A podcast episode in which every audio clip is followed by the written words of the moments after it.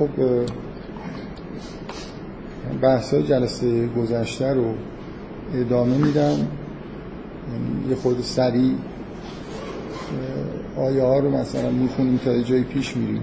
فقط قبلش دو تا سوال باید جواب بدم. یه سوال که خود جلسه آخر جلسه مطرح شد که قرار شد تو این جلسه در موردش بحث کنیم. یه سوالم با ایمیل از من پرسیدن که فکر می‌کنم که بد نیست در موردش یه صحبت روی کلاس بشه. پرسش رو فکر کنم پرینت شدهش رو دارم ولی بذارید همینجوری نقل به مضمون بگم که سوالی که پرسیدن چیه. من توی جلسات هم احتمالا جلسه یکی دو جلسه اخیر هم قبلا حالا یادم نیست به چه مناسبتی گاهی به این نکته اشاره کردم که اولا یه رشته دی ان ای وجود داره یه علم ژنتیکی به وجود اومده مثلا توی 50 سال اخیر. که اساسش اینه که اطلاعات مربوط به اساسش اینه یعنی به اصطلاح اون میگن سنترال دوگماش یعنی فرض مرکزیش. که لزوما ممکن درست نباشه ولی چیز دیگه کسایی که ژنتیک کار می‌کنن به این دوگما ایمان دارن. دوگما اصولا توی لغتیه که بار مثلا مذهبی داشته. دوگما یعنی اون دوگم ها یعنی اون عقیده هایی که لزوما شاید دلیلی براشون نداریم ولی همه باید بهش معتقد باشیم میگن سنترال دوگمای علم ژنتیک و بیو انفورماتیک اینه که شما فرض می‌کنید که اطلاع اون رشته دی ان ای حاوی اطلاعاتیه که کد شده و این اطلاعات مربوط به ساختمان موجودیه که و حتی احتمالا طرز کار به یه معنایی یه خودشون پیچیده تر از فقط ساخته شدن بدنه ساختمان و طرز کار مثلا بدن توی اینفورمیشنش بخشی از اینفورمیشنش حداقل توی دی ای هست من چند بار به این اشاره کردم که خب این به نفع مفهوم بعثت و معاد و این حرف هست. یعنی از نظر, نظر علمی ما یه کشف خیلی مهم و خیلی شگفت انگیزی انجام دادیم که می‌دونیم که رشته بزرگی وجود داره که با کد چهار حرفی توش چیزایی نوشته شده که اینا در واقع نقشه ساخت مثلا فرض کنید انسان. شما اگه مثلا فرض کنید که یک کتاب بزرگی داشته باشید که توش جز به جز ساخته شدن مثلا فرض کنید یه دستگاه صنعتی رو نوشته باشه خب این یه دستگاه صنعتی چه حجمی اطلاعات برای ساختنش لازمه. شما می‌تونید اون کتاب رو مثلا binary ش اصلا وقتی دارید تایپ می‌کنید کتابو واقعیت اینه که رشته binary مثلا تولید می‌کنید که می‌تونم بگم که این رشته binary به یه معنایی information ساخت مثلا یه موشک میشه. تقریبا به طور مشابه ما می‌دونیم که یه چیز وجود داره. یه رشته ای با نه باینری چارتایی وجود داره که یه همچین اطلاعاتی توش هست. به نظر میاد که یقین دارن کسایی که بیولوژی و ژنتیک اینا کار می‌کنن که این دوگما درسته. برای خاطر اینکه ما مثلا به نوعی می‌دونیم که بعضی از پروتئینا کجاست چجوری و کجای این ساختمانشون کجا نوشته شد. یعنی حالا اینکه همه اطلاعات ساخت بدن توش نوشته شده یا نه حالا این شاید این وصف همه رو اگه بیاریم تبدیل به دوگما بشه. برای این اینکه اون رشته بخشی از ساختمان بدن رو مثلا پروتئین ها رو داره تولید می‌کنه رو یقینا می‌دونیم. خیلی چیزا می‌دونیم واقعا. الان همینجور سال به سال اطلاعات ما که این دوگما رو تایید می‌کنن. اینکه سلولای مثلا فرض کنید سلولا چجوری ساخته میشن چجوری میشه با مثلا فرض کنید کنترل بعضی از این ژن ها بعضی از فرایندهای طبیعی که توی مثلا جنین اتفاق میفته که سلولا سلولای جدید و سطح پایین تر از سلولای سطح بالاتر به اصطلاح دیفرنشیت می‌کنن رو میشه حتی توی آزمایشگاه روندها رو برگردون تکرار کرد یا مسیرش رو تغییر داد و همه اینا رو میشه با دستکاری چند تا ژن که در واقع بخشای از اون رشته بزرگ دی این ای هستن کنترل کرد. بنابراین به معنای واقعی کلمه روی اون رشته ناحیه‌ای وجود داره. حالا بهشون میگیم ژن که اینا خیلی چیزها رو در واقع تو روند تشکیلی جنین حتی به وضوح می‌دونیم که دارن کنترل می‌کنن. یه کشفی که یه کشف هیجان انگیزی که اخیرا انجام شده و من حالا یه چیز هیجان انگیزی از یه نفر یعنی چند هفته اخیر شنیدم که بعد نیست بگم. اینه که خب یه پدیده سوال برانگیز اینه در مورد توی علم ژنتیک که شما یه سلول ابتدایی دارید وقتی جنین شروع می‌کنه به رشد کردن به اسم حالا مثلا زایگوت. که این ویژگیش اینه که به وضوح باید ایمان داشته باشیم و اینو می‌بینیم. که این زایگوت به هر نوع سلولی توی بدن ما انواع و اقسام صدها نوع سلول توی بدن انسان هست. سلولای عصبی داریم سلولای ماهیچه مثلا داریم الی آخر. اون توانایی اینو داره که در تقسیم شدن تقسیم سلولی نهایتا به همه انواع سلول تقسیم تبدیل بشه. به اصطلاح یه سلول نوع چیز سطح بالاست. که الان مثلا شنیدید استم سل و این که نمی‌دونم قند ناف و خون رو می‌گیرن نگه میدارن میگن که اینا سلولای بنیادی هن به هر چیزی هر چیزی رو میشه ازشون تولید کرد و این حرفا. اینا اصطلاحا سلولای سطح بالا هستن. همینطور که این فرایند دیفرنشیشن اتفاق میفته یعنی سلولایی به وجود میان که رده پایین تر هستن. همینطور تقسیم که ادامه پیدا می‌کنه هر نوع سلولی که تشکیل میشه به سلولای رده پایین تر به نظر میاد توی یه شاخه هایی می‌تونه تبدیل بشه ولی نمی‌تونه به سلولای قبلی خودش برگرده. مثلا zygote دیگه تولید نمیشه توی این روند differentiation یه روند رو به پایین داره. تا اینکه به سطح پایین ترین سطح که می‌رسید اینا سلولایی هستن که فقط به خودشون تبدیل میشن.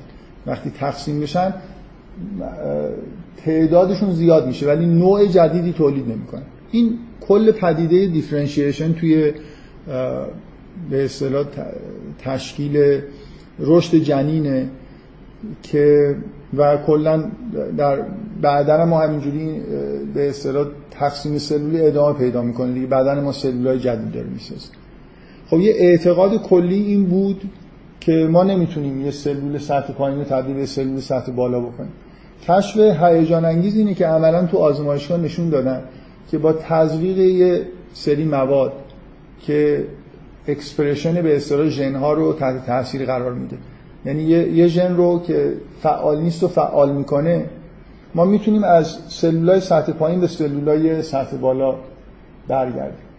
یعنی یه چیز یه سلولای دیگه ای تولید بکنیم.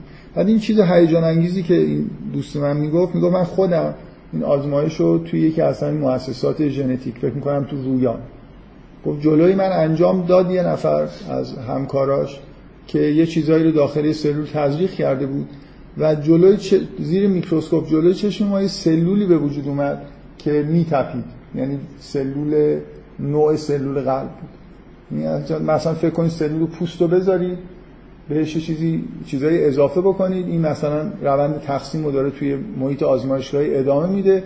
از توش مثلا یه دفعه سلولی که ضربان داره و میتپه ظاهر بشه این خیلی برای در واقع اون دگماه فکت خوبیه. اینکه واقعا شما می‌دونید که این چیزی که دارید تزریق می‌کنید چه اثری از نظر شیمیایی داره می‌ذاره کدوم ژنا رو داره فعال می‌کنه. و این نشون میده که این پروسه دیفرنشیشنی که توی تشکیل موجود زنده شکل گرفتن موجود زنده اتفاق میفته چقدر به اون ناحیه های دی ای واقعا وابسته است.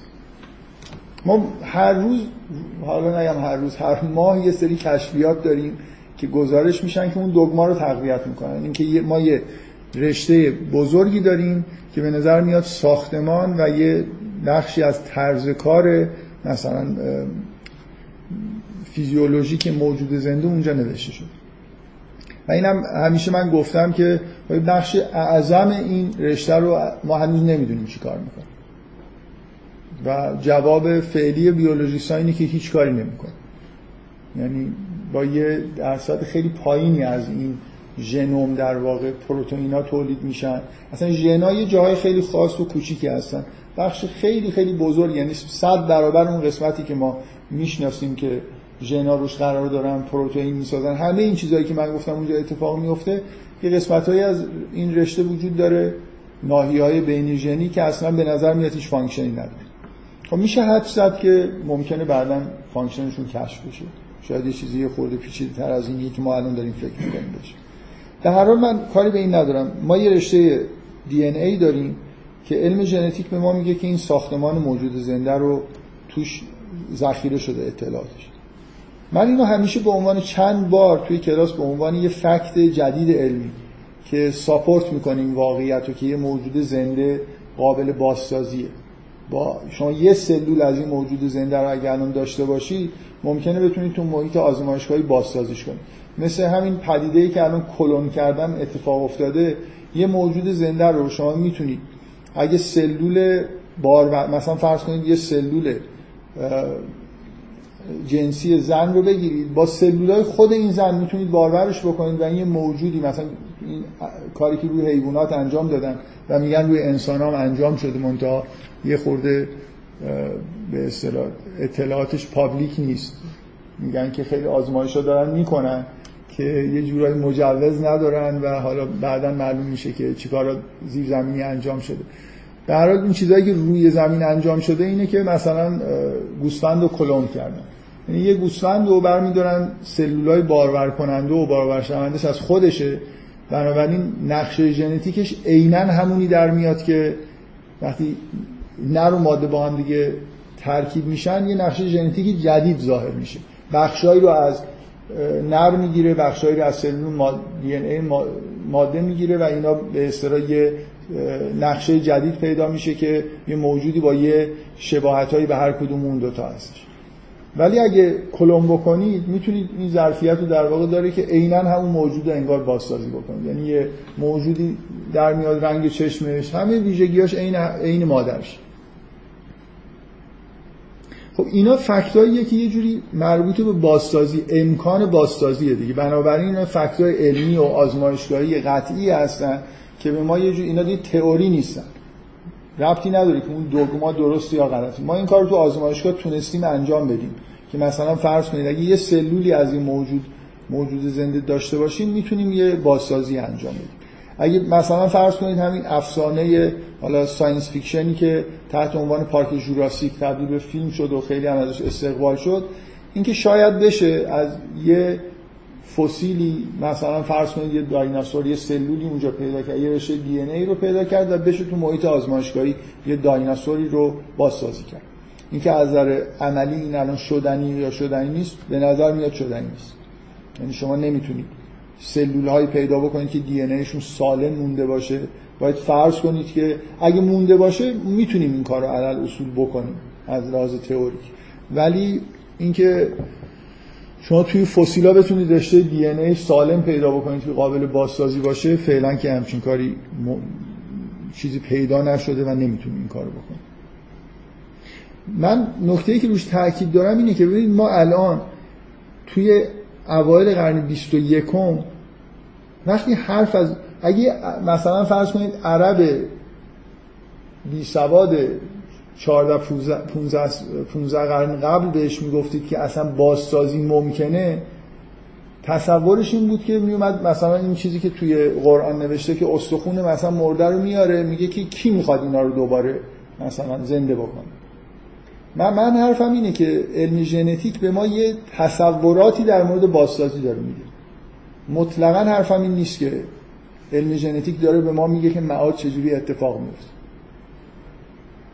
من میگم که ساپورت می‌کنه این تفکر رو که امکان بازسازی توی طبیعت وجود داره. ممکنه بعدا ما بفهمیم که اینفورمیشن هایی که مثلا توی این معاد یه جاهایی ذخیره شده که میشه از روش بازسازی انجام داد به صورت اصلا رشته دی ای تنها نیست چیزهای دیگه هم هست. خیلی شاید پدیده پیچیده تر از اونیه که ما می‌تونیم تصور بکنیم در حال حاضر. به هر حال کسی نمی‌تونه منکر این بشه که علم ژنتیک به ما یه تصوری از اینکه بازسازی امکان داره داره میده. و من در همین در همین حد استفاده می‌کنم. مطلقا مطلقا حرفم این نیست که علم ژنتیک داره به ما میگه که معاد چجوری اتفاق میفته فکر می‌کنم این حرفم زده باشه که مثلا این اتفاق به این شکل میفته که دی ان ای رو برمیدارن ازش باز چون نهایتش خب مثلا من الان می‌تونم از طرف علم ژنتیک اگه آدمی بخواد منکر بشه بیام بگم فرض کن شما دی ای پیدا کردید. آخرش اینه که دی ای رو برمیدارید. چی رو بازسازی می‌کنید؟ الان علم ژنتیک به شما میگه جسمش رو بازسازی می‌کنید. حالا اونم مثلا شاید به شکل جنین دوباره بازسازی بکنید. حالا فرض کنید به یه شکلی این آدم جسمش از روی دی ان بازسازی فعلا که علم ژنتیک به ما چیزی به غیر از این نمیگه که این ژن ها یه سری پروتئین دارن تولید می‌کنن و اجزای بدن انسان اینفورمیشناش اون تو نوشته شده بنابراین این که مثلا فرض اطلاعات مربوط به کارهایی که این آدم انجام داده کجا نوشته شده؟ که بر اساسش می‌خوان این آدم رو مثلا در موردش قضاوت بکنن.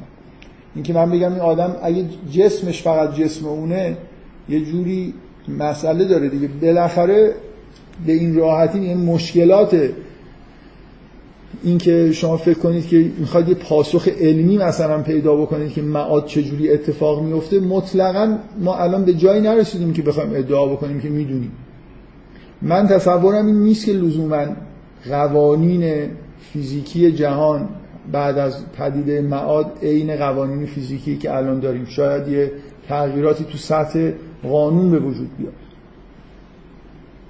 اگه تغییرات خیلی عمده تر از این یه مثلا وقتی که حرف من میشنوم می‌بینم توی قرآن نوشته که ستاره ها مثلا نظم خودشون رو از دست میدن خب آدم فکر می‌کنه انگار یه قوانینی که فرس می‌کرده که اینا مثلا روی مدارای حرکت بکنن شاید به هم ریخته. شاید علت به هم ریختنشون اینه که یه جوری مثلا یه نظم هایی که توی عالم بوده کلا به هم ریخته.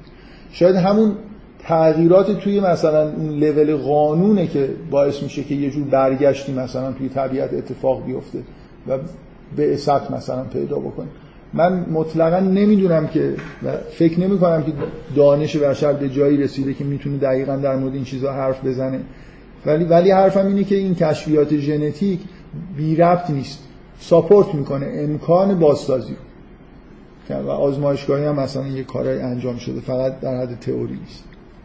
و این نکته دیگه ای که توی این سوال بود این بود که من چند بار گفتم که این که انسان رو مثل دانه میکاریم توی زمین این مثلا یه جوری مثل اینه که انگار امید رشد عین گیاهی که مثلا فرض کنید از بین میره ولی دانه‌هاش تو زمین قرار می‌گیره بعدن که بارون میباره رشد می‌کنه. من چندین بار از این استفاده فکر می‌کنم این تشبیه عینا چیز دیگه. این مشابه اینه که ما انسان ها رو دفن, دفن می‌کنیم انگار زیر خاک قرار میدیم و یه جور امید سبز شدن دوبارش میداریم من مطلقا باز منظورم این نیست که اگه مثلا یه آدمی رو حالا نکاشتن این دوباره سبز نمیشه. مطمئنا منظورم این نیست. ولی اینکه اینجا یه شباهتی انگار این پدیده دفع کردن که تو مذهب توصیه شده و انسان هم به طور طبیعی از خیلی وقت قبل این کارو می‌کردن اکثر فکر می‌کنم سنت هایی که توی تاریخ بشر وجود داشته از نوع دفن کردن انسان رو زیر خاک می‌کردن. حالا یه جایی هم سنت سوزاندن وجود داشته و وجود داره. و اون اتفاقا سوزاندن هی مرتب توی دنیا داره چیزش بیشتر میشه. برای خاطر اینکه یه جورایی علمی تر به نظر می‌رسه. مثلا میسوزونن خاکسترش هم قابل نگهداری تو خونه میشه. ژاپنیا دارن دیگه. ژاپنیا هم تو خونهشون تمام جد و آبادشون مثلا توی اتاقی نگهداری می‌کنن و اونا اصولا دینشون ارتباط با مرده ها و اینا توش خیلی پررنگه. کلا یعنی این وجود ارواح و اینا توی دین ژاپنی خیلی مهمه. با مرده های خودشون یه جوری ارتباط خاصی داره. من از این شباهت استفاده می‌کنم میگم که انگار مثلا آدم امید اینو داره که انسان مثل اون گیاهی که بذرش توی زمین. اگه دی ان ای رو مثل یه بذر در نظر بگیرید که انسان میشه از روش بازسازی کرد اون وقت جالبه که آدمیزاد رو هم انگار داریم توی زمین میکاریم و یه روزی مثلا باز اگه بازسازی شدن به این معنا که خلاصه این انسان همونطوری که در قرآن گفته میشه که جسمش از خاکه حالا به ترمینولوژی جدید مثلا فرض کنید که ترجمهش بکنیم بگیم که در حال انسانی موجودیه که مثل, مثل چطور گیاه از توی خاک در میاد. انسان احتیاج داره انگار به مواد مثلا عناصری که توی خاک و توی زمین موجودن عناصری که فرم جامد دارن برای اینکه حیاتش روش جسمش ساخته بشه. ما یه جوری جامدیم وقتی به انسان نگاه می‌کنید مثلا اینکه گفته میشه که شیطان جنسش از آتشه ولی آدم جنسش از خاکه این به نظر من این اطلاعات فیزیکی در مورد دو تا موجود فیزیکی داره به ما میده. خب بنابراین کاشته شدن بذر انسان توی خاک انگار یه چیزی داره دیگه. یعنی اگه دوباره بخواد همونجوری که یه گیاه برای اینکه رشد بکنه احتیاج داره که اطرافش خاک باشه. اون در واقع دانه کاری که می‌کنه اینه که مواد رو از اطراف خودش جذب می‌کنه و تبدیل به گیاه میشه. انسان هم مثلا فرض کنید که در موقع اینکه می‌خواد بازسازی بشه احتیاج به سری مواد انگار اولیه داره که اون بعض رو بتونه رشد بده من شخصا هیچ قضاوتی در مورد اینکه از نظر علمی ما در مورد معاد چی می‌تونیم بگیم؟ این مسئله کاشته شدن جسد انسان کاملا حالت تشبیه برای من داره. یعنی هیچ چیز خاصی توش نیست. اینکه دانه گیاه توی زمین قرار می‌گیره حالا انسان رو هم توی زمین قرار میدیم. مثل اینکه یه جوری داریم دانه رو میکاریم که بعدا رشد بکنه و دوباره به حیات برگرده. این فقط هم یه تشبیه هیچ چیز پای علمی نداره. و اون مسئله دی هم که میگم حرفم اینه. ما یه ساپورتی از اینکه یه اینفورمیشن جای نوشته شده و یه چیزی مثل بازسازی ممکنه داریم ولی اصلا من تصورم این نیست که معاد صرفا از روی همون رشته مثلا چیزی بازسازی بشه. فکر می‌کنم خیلی پیچیده تر. مگر اینکه یه نفر بیاد بگون 99 درصد مثلا فرض کنید رشته که نمی‌دونیم اون قسمتاش چیه اونجا یه سری اطلاعات انبوه دیگه ای نوشته شده که خیلی چیزهای دیگر میشه از روش بازسازی کرد. مثلا کل شبکه عصبی انسان رو در لحظه مثلا مرگش بشه بازسازی کرد و توی این شبکه عصبی اطلاعات مربوط به کارهایی که انجام شده یه جوری ذخیره شده. بنابراین مثلا تبدیل میشه به یه آدمی که اطلاعات مربوط به اعمالش هم توش هست. من فعلا هیچ قضاوتی در مورد اینکه این اتفاقات چه جوری قرار بیفته از نظر علمی ندارم. اتفاقا تو این سوال همین مطرح شده بود که شما به این اشاره کردید ولی بحث نکردید. برای اینکه بحثی ندارم. یعنی در حد اشاره است. یه چیزی اینجا هست که خوبه بهش اشاره بکنم بالاخره رشته دی ان ای و ژنتیک یه جور ساپورتی از نظر علمی برای امکان بازسازی از همین. اینکه بازسازی چجوری اتفاق میفته من نمی‌دونم. نکته دوم که توی جلسه قبل پیش اومد این بود که من آخر جلسه قبل در مورد این آیه بحث برانگیز 15 همه سوره حج یه ایده ای مطرح کردم که که شاید منظور از این آیه اینه. اولا خطاب به من کان ان ینصره الله این زمیر به رسول بر نمیگرده بلکه به همون من کان یظن برمیگرده کسی که گمان می‌کند که خداوند او را یاری نمی‌کند. بعد یه راه حل پیدا میشه پیشنهاد شده. من کان یظن ان ینصره الله به دنیا و الاخره. کسی که گمان می‌کنه که خداوند او رو در دنیا و آخرت یاری نمی‌کنه فلیم دود به سبب من از سما ریسمانی را به آسمان یا به سخت بیاویزد یا به سمت آسمان یم دود به سبب از سما به سمت مثلا سخت ببرد سپس اون را ثم اون را پاره کند فلینظر هل یوسفن و کیده ما یغیز. آیا ببینه که آیا این غیزش رو این کیدی که به کار برده غیزش رو فرو می نشونه؟ من تعبیرم این بود که این می‌تونه معنیش این باشه که اگر اینو بپذیریم که همه کارهایی که ما تو این دنیا داریم می‌کنیم به نصر الله دارن انجام میشن. یعنی ما مثلا فرض کنید همین این شعاری که داریم که لا حول ولا قوت الا بالله این ربطی به این نداره که ما مؤمنیم یا کافریم. من هر حرکتی که می‌کنم با یاری خداست که دارم این کارها رو انجام میدم اگه رزق به دست میارم اگه یه ماهیگیر ملحدم میره تور میندازه و ماهی می‌گیره داره به نصر الله این کار رو می‌کنه. یه شاهدی آوردم از یه آیه توی سوره مریم که اونجا خداوند میگه که باز فرقی نمی‌کنه مؤمن باشه یه نفر یا کافر باشه که خداوند یاری میده. آدما رو در اون جهت هایی که می‌خوان پیش می‌بره ما این اینو به عنوان یه واقعیت در جهان می‌بینیم که همه آدما مثلا تا جایی که معقول دارن رفتار می‌کنن از دستاویزهایی که خداوند قرار داده استفاده می‌کنن به نتایجی که می‌خوان می‌رسن. این همین معنی امداد الهیه. خداوند راههایی برای رسیدن به اهدافی مثلا پیدا کردن رزق توی طبیعت قرار داده و به ما هم یه قوه درکی داده که این راه ها رو کشف می‌کنیم. حالا اگه معقول رفتار کنیم از اون شناخت درست خودمون استفاده بکنیم و همون راه ها رو طی بکنیم به اون نتایجی که می‌خوایم می‌رسیم. و این من تصورم اینه که این معنی امداد الهی و نصر الهی به طور عام که شامل همه موجودات میشه. نه فقط انسان های مؤمن نه فقط انسان ها همه موجودات دارن به نصر الهی و به مدد الهی کارهای خودشون رو انجام میدن و اصولا انرژی و قوه اصلا وجود نداره در جهان. هر کاری که می‌کنم بالاخره دارم از طریق الهی انگار انجام میدم.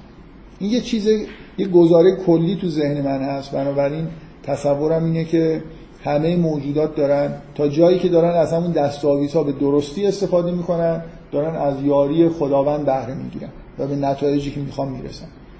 و تعبیر من این بود که این می‌تونه معنیش این باشه که شما اگه فکر می‌کنید که در واقع این خی... من کان یظن ان ینصره الله فی دنیا و الاخره این آدمی که اصلا نمی‌فهمه که غرق در نصرت الهیه. چطور ممکنه این نفر فکر کنه که خداوند تو دنیا یاریش نمی‌کنه یا در آخرت؟ مخصوصا تو آخرت که دیگه خیلی از در واقع اون قوه اراده ما که بتونیم یه کارهای انجام بدیم اصلا از ما خل میشه. بنابراین بیشتر احتیاج به نصرت الهی داریم. یعنی ما توی انگار یه مسیرهایی میفتیم که دیگه خداوند ما رو می‌بره و حالت یه مدار جبر پیدا می‌کنه بعد از مرگ مسیر رو که طی می‌کنه. دسته اینکه خودمون رو به کجا رسونده باشیم توی کانالای افتادیم که خداوند ما رو به یه سمتی پیش می‌بره. برای خاطر همین که اون وعده انا لله و انا الیه راجعون در واقع اتفاق بیفته. بنابراین اساس این اگه این تصور من از نصرت الهی و امداد الهی درست باشه خب اون وقت کسی که یظن ان ینصره الله فی دنیا و الاخره خیلی داره اشتباه می‌کنه که فکر می‌کنه که خداوند ممکنه کمکش بکنه یا کمکش نکنه. ما غرق در نصرت الهی هستیم. و جواب اون آزمایشی که خداوند میگه ترتیب بدید که بفهمید که این اشتباس ببینید کلا گزاره اینجوریه دیگه. میگه کسی که گمان می‌کنه که خداوند یاریش نمی‌کنه می‌خواد بگه که اشتباه داره می‌کنه دیگه. شما غیر این می‌فهمید. آیه در جهت اینه که بگه که اشتباه می‌کنه کسی که فکر می‌کنه خداوند یاریش نمی‌کنه این چه گمان زشتیه که مثلا به خداوند می‌برید که خداوند یاری نمی‌کنه. در واقع در جهت اینه که بگه که خداوند یاری می‌کنه. چجوری اینو میگه؟ اینکه خب ببینید که شما روزمره انگار دارید یاری میشید. اینو می‌خواد. فکر می‌کنم آیه اینو داره میگه که این تصور تصور بسیار اشتباهیه. چجوری می‌تونید بفهمید که خداوند داره شما رو یاری می‌کنه؟ بیاید یه کار محمل انجام بدید و ببینید که به هیچ نتیجه نمی‌رسید. بیاید یه تناب ببندید به سخت ببریدش ببینید مثلا آرامش پیدا می‌کنید. شما اگه می‌خواید آرامش پیدا بکنید می‌تونید برید بخوابید می‌تونید برید قرص آرام بخش بخورید یا کار دیگه انجام بدید که معقول باشه. هر عملی که من انجام میدم چون عادت کردیم انگار این نمی‌بینیم. از یک کانال های خاصی به یه نتایجی می‌رسیم. میلیاردها تصور باطل دیگه وجود داره برای, برای رسیدن به اون کار که هیچ کدومشون به نتیجه نمی‌رسه. خداوند اون راه ها رو قرار داده و خداوند وقتی که شما اون راه های درست رو میرید شما رو به نتیجه میرسونه. بنابراین هر کاری که تو زندگیتون دارید می‌کنید مادامی که معقول دارید رفتار می‌کنید در واقع دارید راه های خدا رو میرید و خداوندم کسانی که تو اون راه ها قدم برمیداره رو کمک می‌کنه. مهم نیست عقیدشون چی باشه. من این ایده رو جلسه قبل گفتم به عنوان یه احتمال دیگه. آیه طوری نیست که من بخوام استدلال بکنم که حتما این درسته. ایده های دیگه هم مطرح شده مثلا اینکه زمیر ینصرهو به پیامبر برمیگرده. و بعد مثلا یه تعبیری برای اینکه این معنی این آزمایشی که خداوند میگه ترتیب بدید چیه؟ چیز دیگه ای گفتن. من یه خورده در مورد اون ایده جلسه قبل صحبت کردم نمی‌خوام بحث بکنم. سوال این بود که آیا میشه اصلا گفت که نصرت الهی به همه داره تعلق می‌گیره؟ آیا نصر نصر الهی فقط مختص مؤمنین نیست؟ این تعبیری که ما داریم می‌کنیم که آیا این شکلی داره میگه که شما ببینید که خداوند همه رو داره یاری می‌کنه اصلا درسته. من اون آیه که تو سوره مریم خوندم واژه نصر توش به کار نرفته. امداد توش به کار رفته. بنابراین یه نفر می‌تونه ادعا کنه و یه نفر تو این کلاس ادعا کرد که نصر در قرآن مختص مثلا فرض کنید مؤمنینه حالا چون ایشون خودش حضور داره ادعای اگه من ادعا رو اشتباه دارم میگم می‌تونید اصلاح بکنید. اینکه شاید نشه در اگه قرآن رو نگاه کنیم واژه نصر طور خاصی توی قرآن به کار رفته باشه شاید مثلا فقط بتونیم تعبیری که می‌کنیم اینه که خداوند مؤمنین رو نصر می‌کنه و یا مثلا پیامبر خودش رو یاری می‌کنه. قرار شد که موارد استعمال واژه نصر رو توی قرآن نگاه کنیم ببینیم که آیا میشه این تعبیر رو به کار برد من یه تعداد از این آیه ها رو خب اغلب کافیه که من یه مورد نشون بدم که غیر اون به کار رفته دیگه. واضحه که خداوند وعده نصرت رو به مؤمنین مرتب توی قرآن داره میده.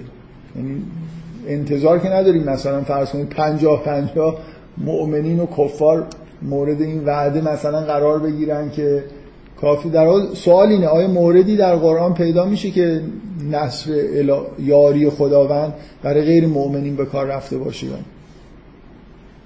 من اولین نکته ای که می‌خوام بگم چند تا مثلا به چند تا آیه اشاره بکنم که واژه نصر توی قرآن مطلقا به معنای یاری.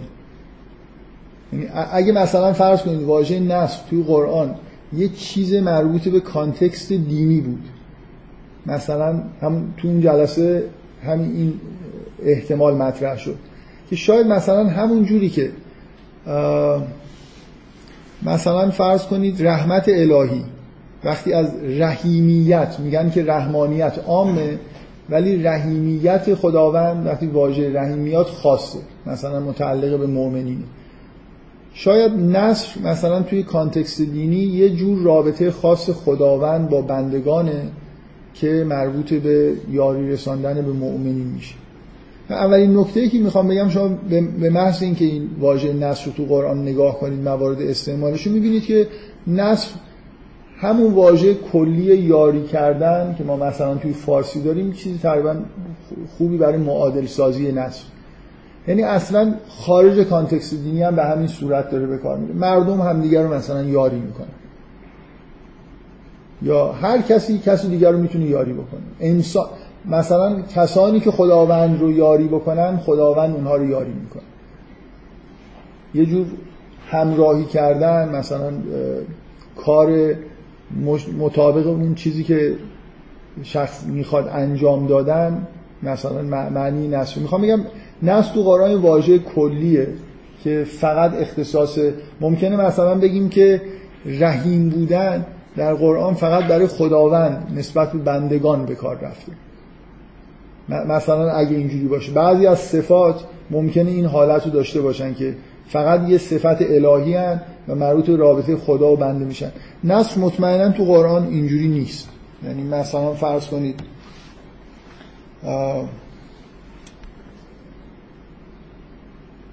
میگه که مثلا در مورد لغ... در مورد قارون میگه فخسفنا بهی و به دار الارض فما کان له من فئت ینصرونه.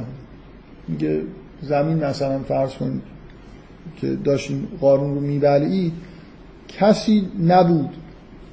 از اون خدمتکاراش کسی نبود که یاریش بکنه. این یاری به همین معنایی که ما همدیگر رو یاری می‌کنیم. کمک کنیم مثلا. کمک کردن اصلا خارج کانتکست دینیه دیگه. آدما به هم دیگه نصر میرسونن همدیگه رو یاری می‌کنن.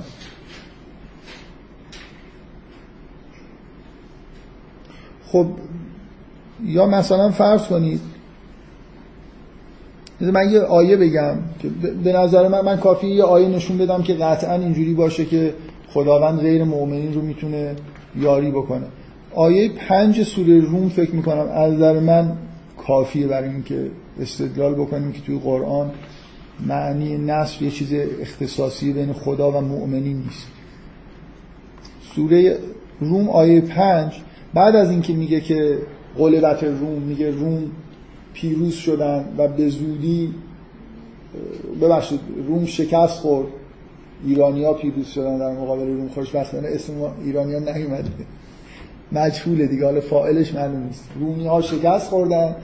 ایرانیا در واقع غلبه کرده بودن. بعد خداوند میگه که ما در بزع سنین در یه سالهای معدودی روم پیروز میشه. بعد این آیه میاد. به نصر الله ینصر من یشا میگه که به نصرت الهی خداوند هر کس رو بخواد هر کس رو که بخواد یاری می‌کنه. در واقع این در ادامه اون آیات داره میگه که ما روم رو یاری خواهیم کرد در مقابل ایران. و این معنیش این نیست که مثلا اینجا یه معادلات اینجا یه جنگ سیاسی معنیش این نیست که مثلا فرض کنید خداوند داره مؤمنین رو بر علیه کفار یاری می‌کنه. در مورد دو تا قومی که دارن با هم میجنگن دو تا امپراتوری داره صحبت می‌کنه و واژه نصر الهی اونجا داره عیناً کار میشه خب بالاخره حالا چون چون من استدلال اصلیم همونیه که گفتم.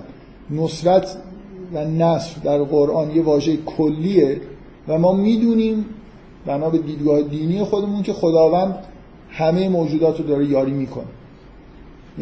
من به نظر من استدلال اصلیم اینه.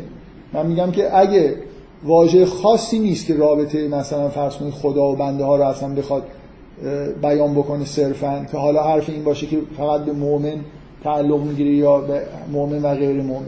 نصف یه واژه عمومیه و ما می‌دونیم که خداوند اون واژه عمومی برای همه موجودات در حال به عینه می‌بینیم که در حال اجرا شدن هست. بنابراین این احتمال که اصلا نشه اون واژه رو اینجوری به تعبیر کرد از نظر من منتفی میشه. ولی خب حالا بالاخره من یه چیز دادم دیگه یه ایده ای که شاید معنی آیه این باشه.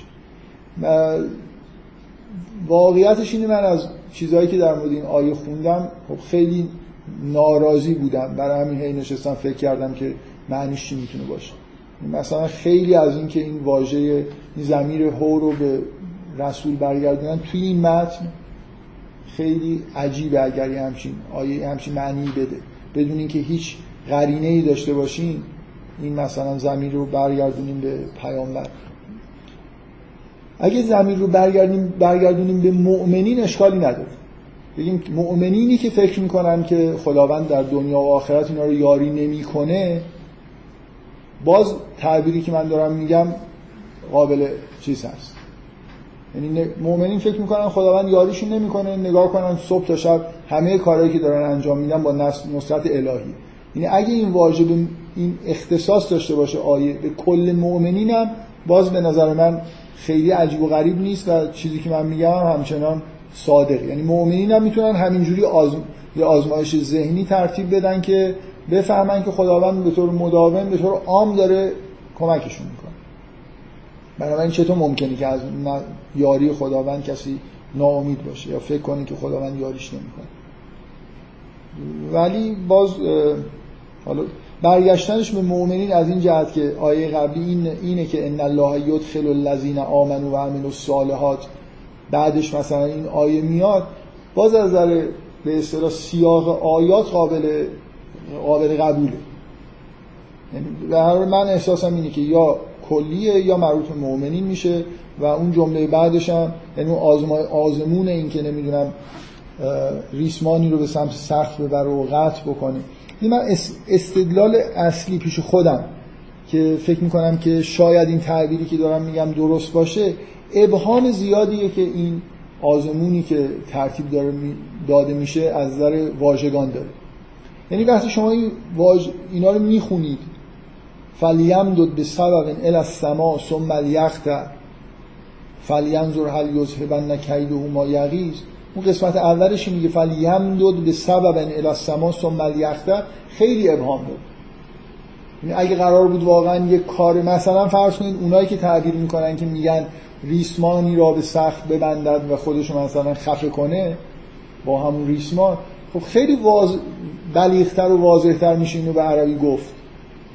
می‌دونی منظورم چیه؟ یعنی اینکه از نظر واژگان هم یه جوری این جمله چیز داره انگار ضعف تعلیف داره که به چیز بفهم آه خب. شما یه جور قید کلی منو کردید آره. اینکه کلا یه کاری بکنه مثلا حالا قبل قید داشته حالا ببینید که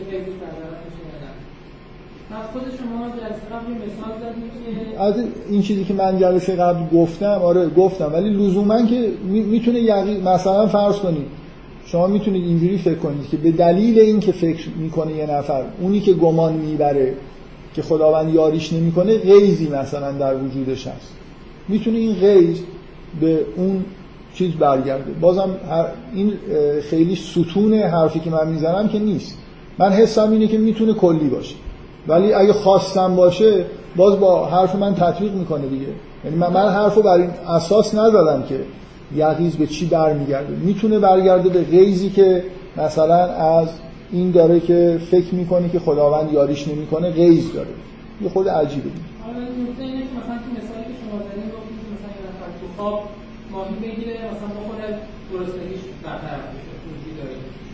ولی یه نکته اینه که تلازمی وجود داره یعنی یه مناسبتی وجود داره بین خوردن ماهی و برطرف شدن گرسنگی. یعنی هم شما تو خواب نه بیداری اگه ماهی بخوری گرسنگی تو برطرف میشه من الان یه نفر بگی که آره تو خواب تو ماهی بگیر ببین برطرف میشه یا نه خب طرف بلافاصله می‌فهمه این نکته رو می‌گیره. یعنی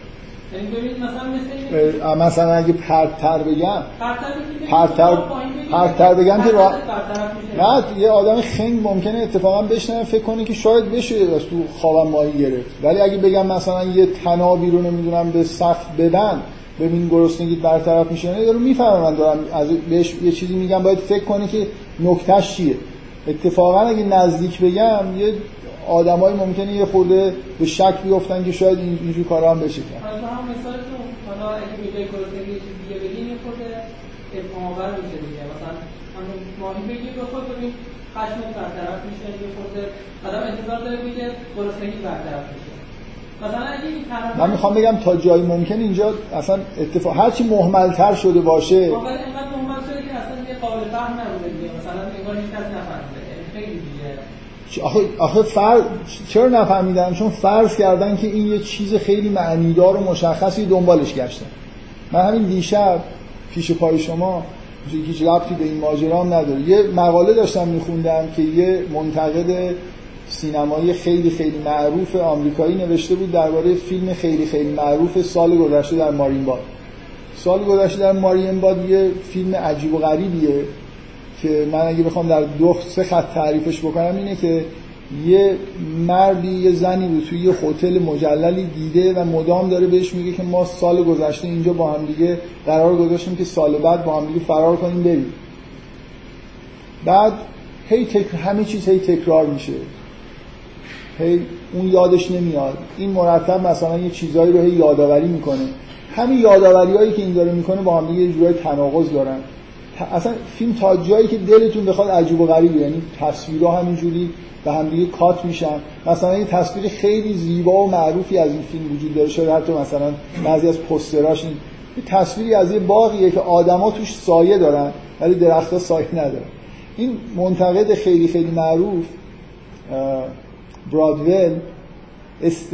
و دو, دو تا منتقدن که با هم دیگه خیلی کارهای مشترک کردن. من اسم برادول یادم اون که تامسون فکر می‌کنم. اگه اشتباه نکنم. اینا شرحی که داده بودن این بود که اصلا اشتباه همینه. هزاران نقد نوشته شده که منظور این فیلم چیه؟ منظور این فیلم ایجاد ابهام. منظور این فیلم اینه که فضای مبهم بی‌معنی ایجاد بکنه و شما غرق مثلا یه مجموعه چیز بشید. مجموعه حرفایی که با هم دیگه اینقدر مثالای جالب آورده از تو این فیلم که پر از تناقضه. یعنی مثلا فرض کنید آدما دارن حرف می‌زنن نمای پشت سرشون عوض میشه.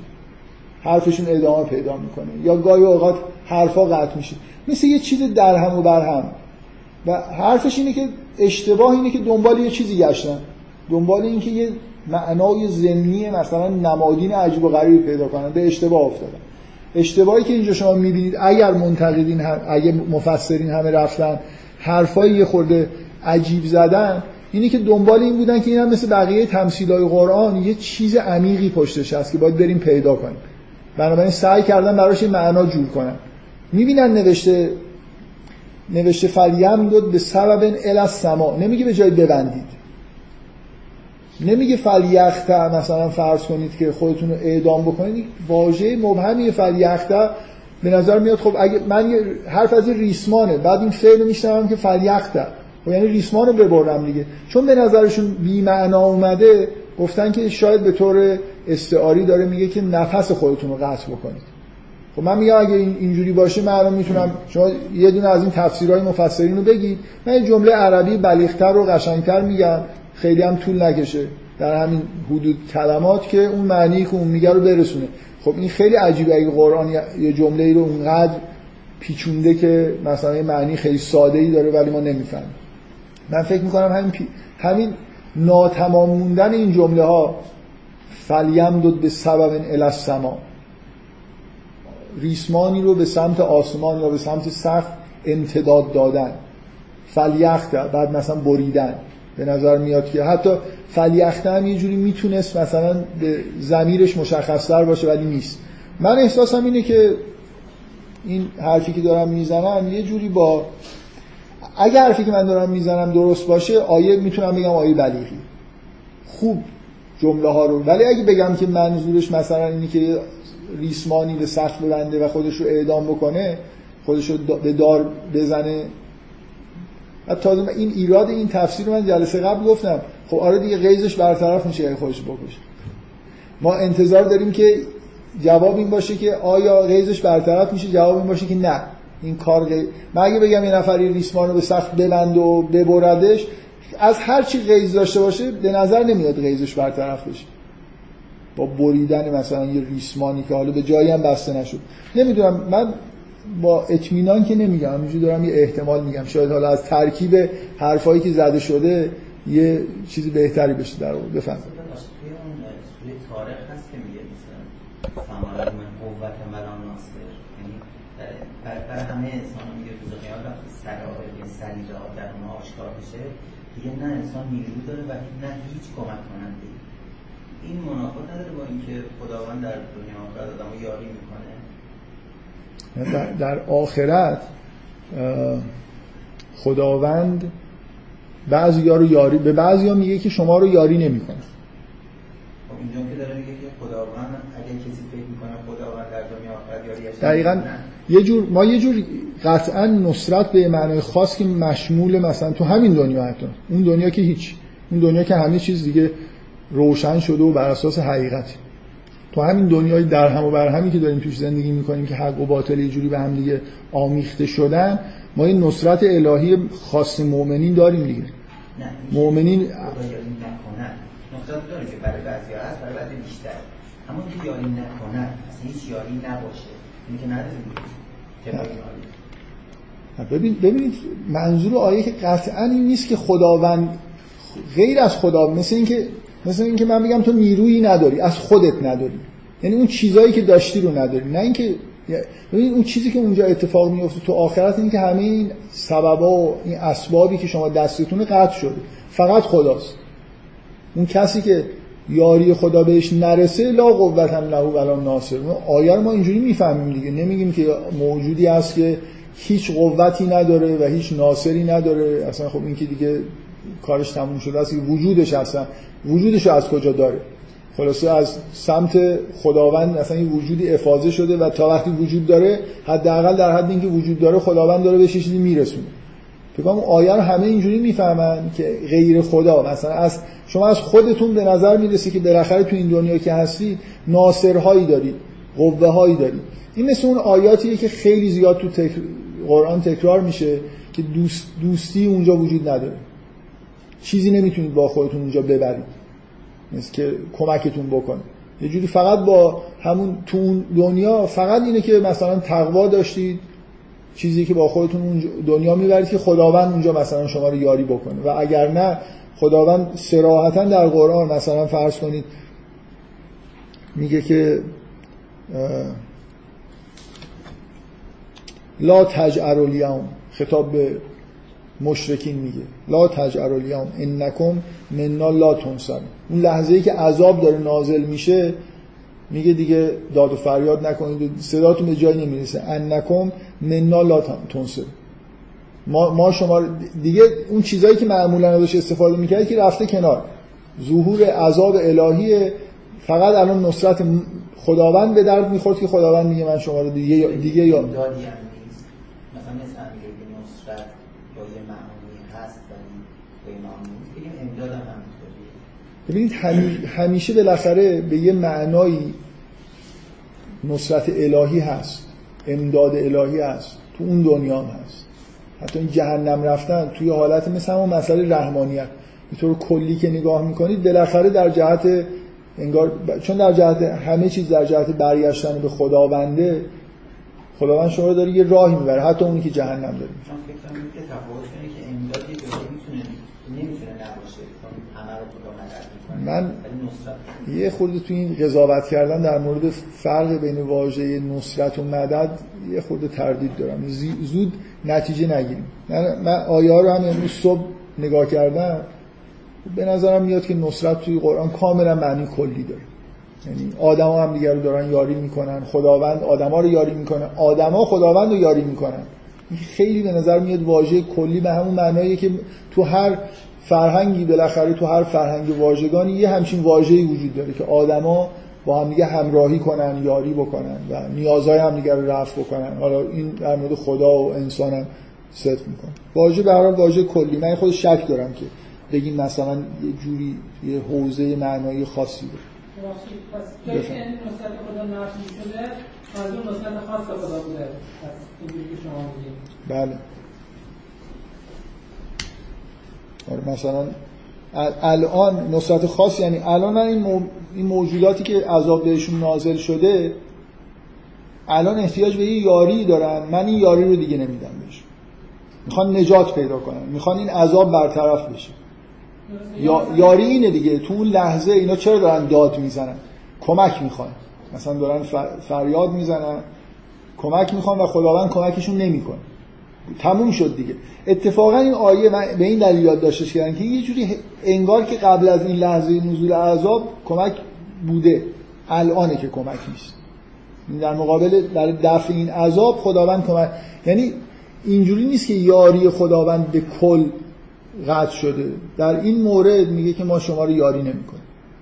یعنی یاری کرد یعنی خواسته ای شما دارید خداوند این خواسته رو برآورده نمی‌کنه براتون. خواستتون لحظه چیه که مثلا عذاب رفت بشه؟ آدمایی که میرن جهنم هم احتمالا اگه داد و فریاد می‌کنن احتیاج به یاری خداوند دارن. خداوند اگه بخواد می‌تونه اینا رو از جهنم مثلا بیاره بیرون به این معنای خاص که مثلا عذاب نشن. و خداوند اینا رو یاری نمی‌کنه.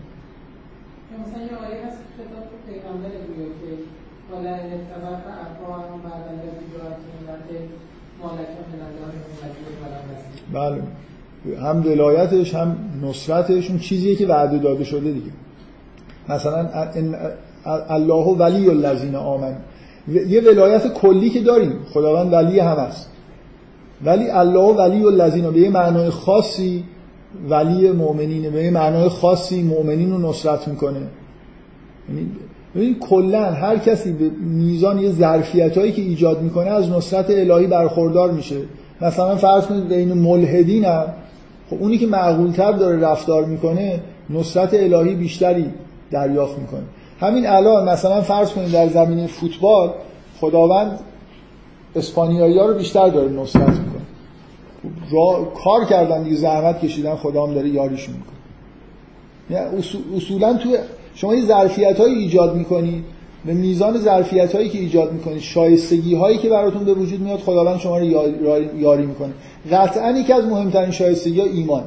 عمل صالح انجام دادن که باعث جذب یاری الهی میشه. دستتون در اینقدر هوا گرم شده که این سنت داره احیا میشه. خب بفرمایید.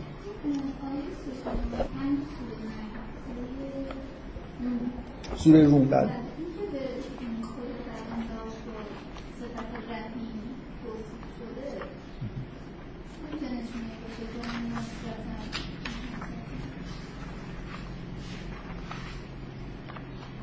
و هو عزیز و رحیم آیه که اینش روشنه که چی داره میگه؟ غلبت روم فی ادن الارض و هم من بعد غلبهم سیغلبون. فی بز لله الامر من قبل و یوم از یفرح المؤمنون به نصر الله ینصر من این یعنی چی به نصر الله؟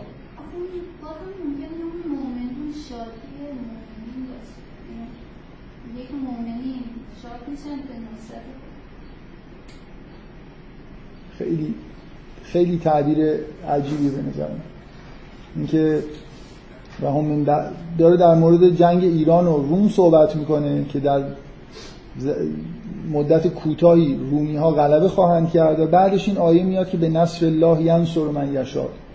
خداوند هر کس رو بخواد یاری می‌کنه.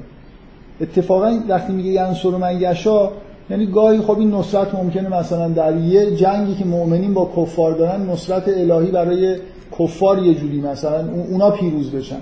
ببینید اون حرف کلی منو در نظر بگیرید من استدلال اصلی اینه.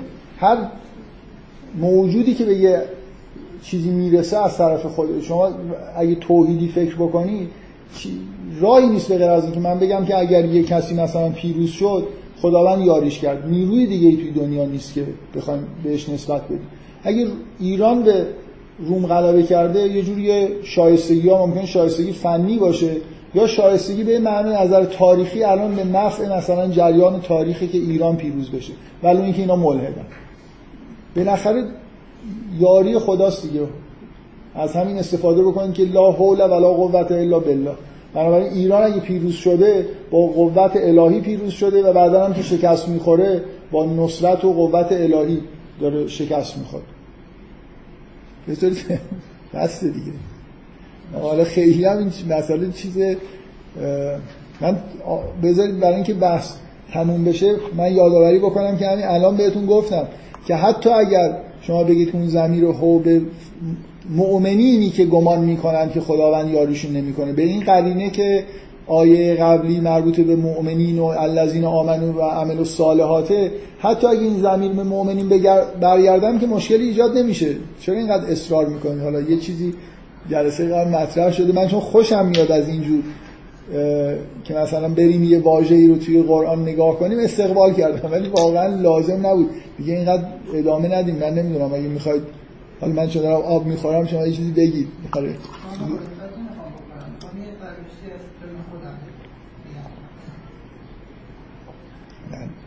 اینو استقبال می‌کنم.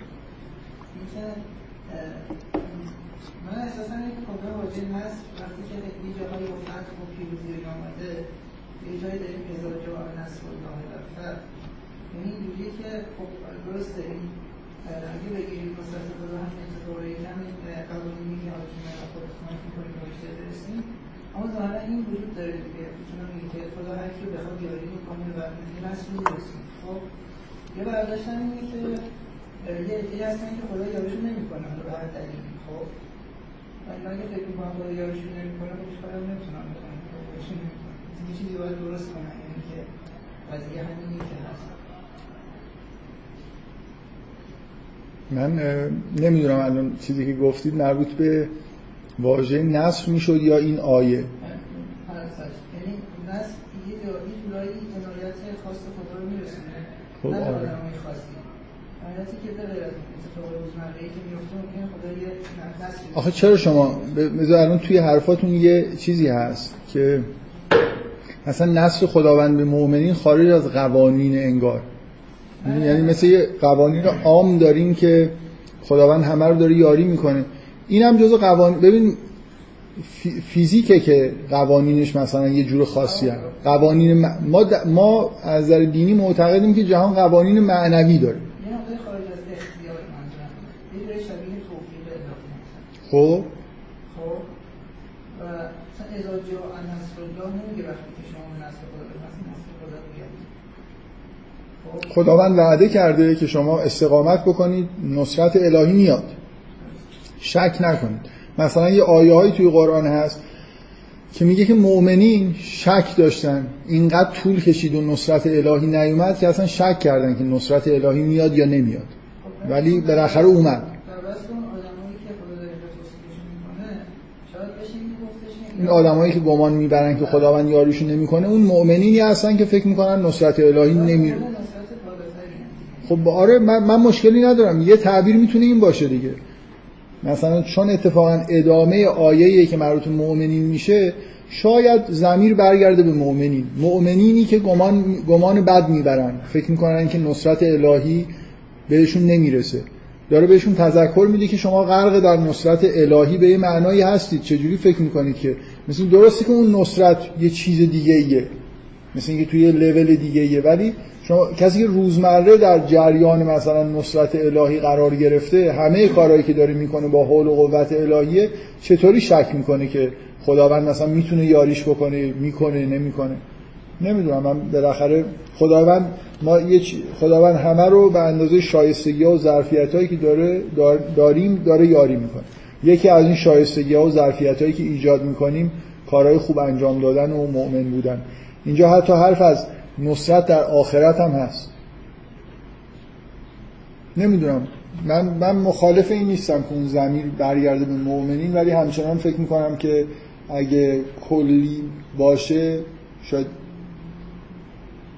بیشتر می‌خوره با محتوای آیه. بگذاریم.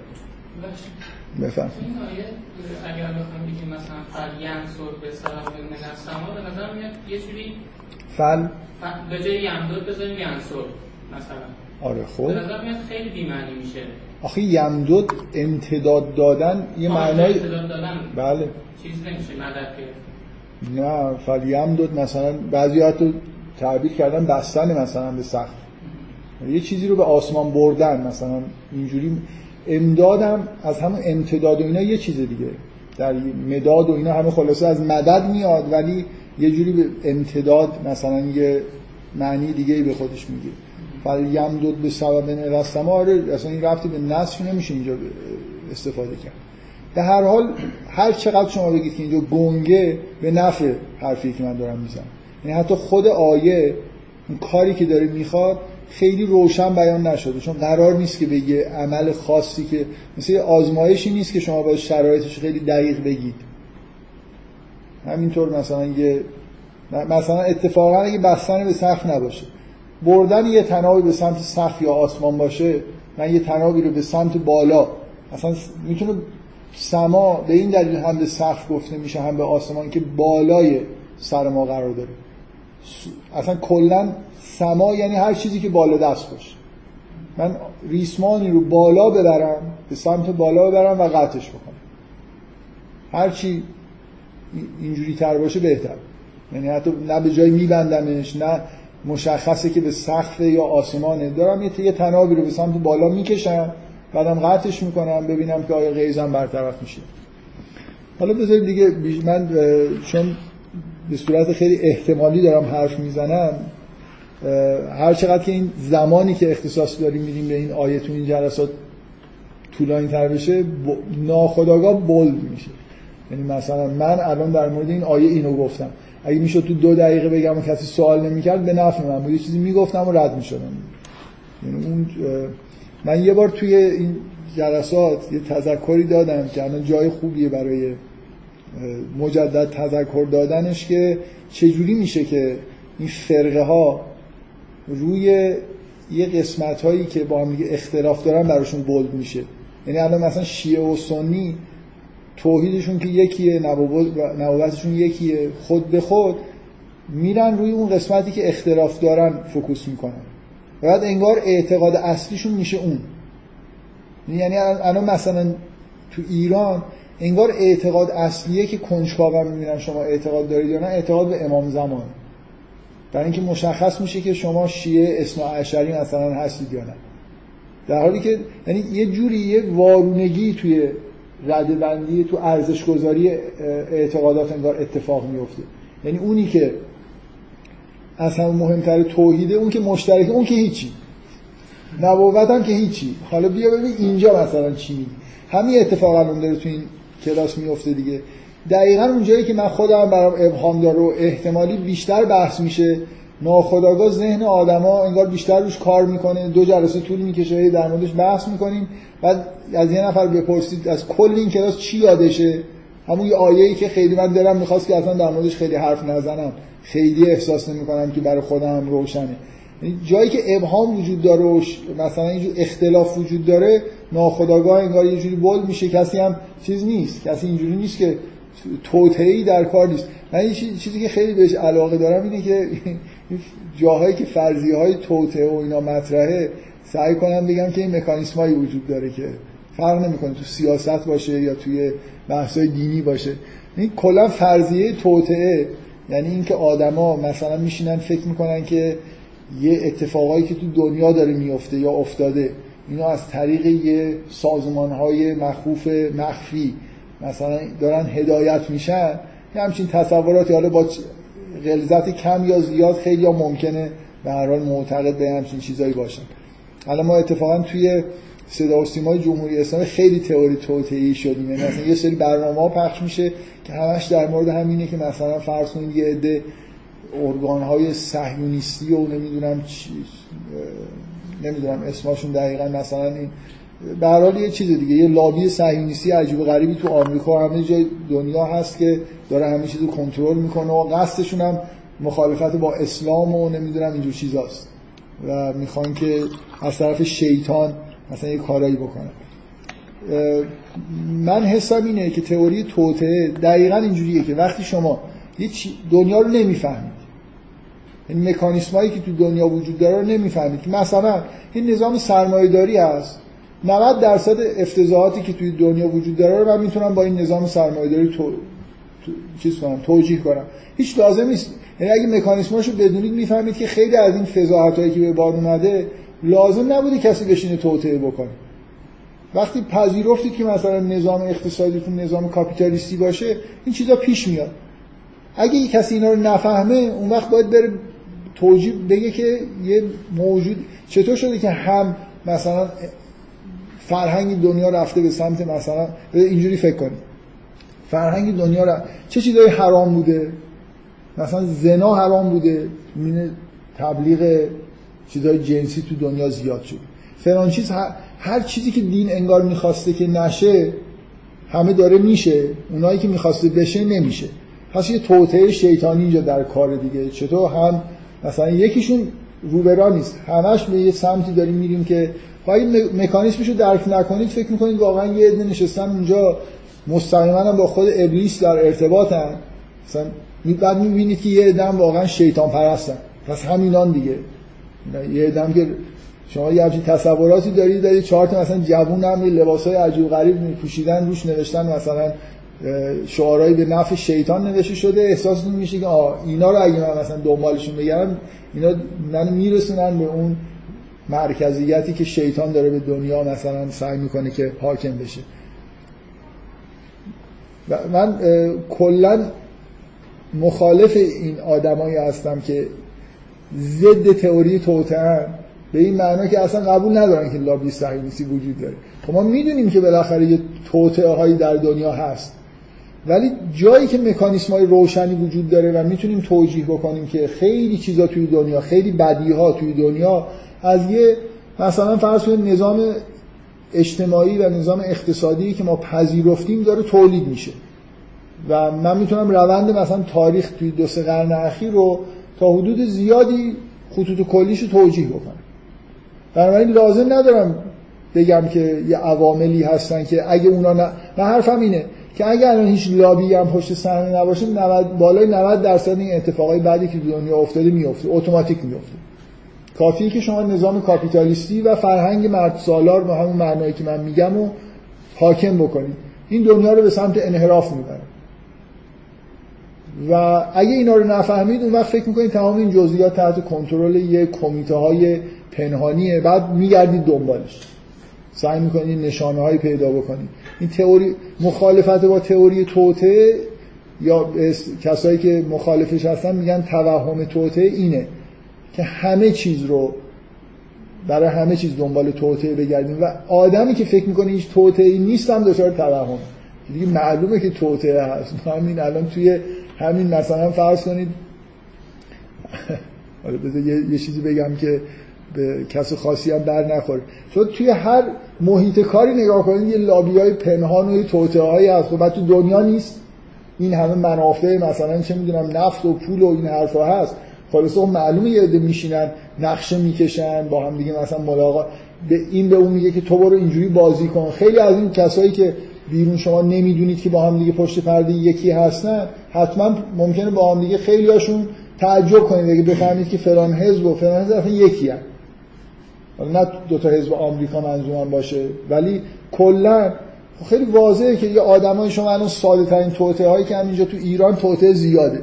شما تو محیط های کار برید بعضیا با هم میشینن لابی می‌کنن میگن تو این جلسه تو اونو بگو که من بتونم این حرفو پیش ببرم.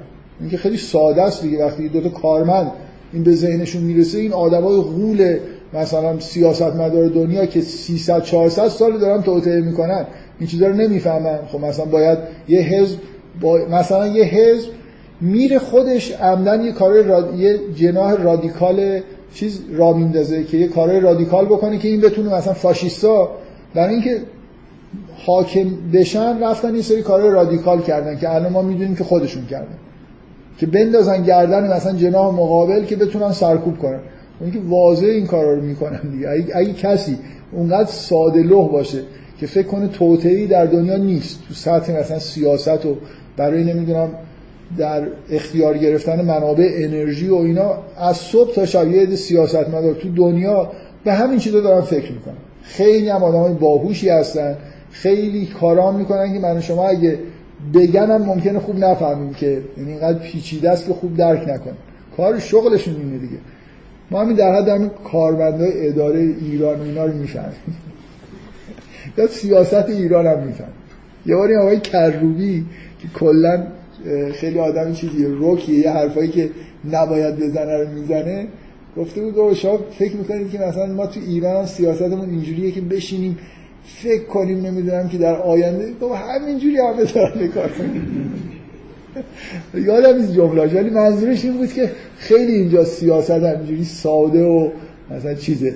حتی ایشون فکر می‌کنه به یه آدمایی هستن که اهل این حرفا همین جای دنیا در حال سیاست مدارا از این چیزای پشت پرده دارن. و یه عامل بزرگ اینه که بشه به قدرت رسید. شما وقتی اقلیت دارید و می‌خواید به قدرت برسید باید کلک بزنید دیگه. یعنی روک و راست برید مثلا فرض کنید توی جلسه بشینید حرف مثلا همه آدمایی که حرفشون اینه برن توی جلسه بشینن اما حرف خودشون رو یک صدا بزنن. همین الان یه شرکت می‌خواد مثلا چهار نفر بفرسته برای مذاکره با یه شرکت دیگه تو نگوشیشن استراتژی دارن. یکی بشه آدم خوبه یکی بشه مثلا برای بازجویی بازجوی خوب و بازجوی بد میفرستن سراغ یه نفر. یکی داد بزنه که اگه مثلا نگی میکشمید اون یکی بگه نه پسر جان مثلا حالا بگو من کمکت می‌کنم. این که واضحه دیگه اینکه که یکی آدم خوبه بشه یکی آدم بده بشه یکی آدم متوسطه بشه.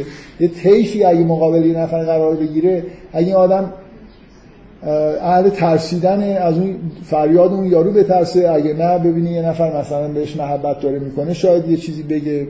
فکر کسی که معتقد توطئه نیست اصلا کل ماجرا اینجوریه. انگار این مسئله توطئه شده صفر و یک. یا باید بگید همه چیز توطئه است یا بگید هیچی نیست.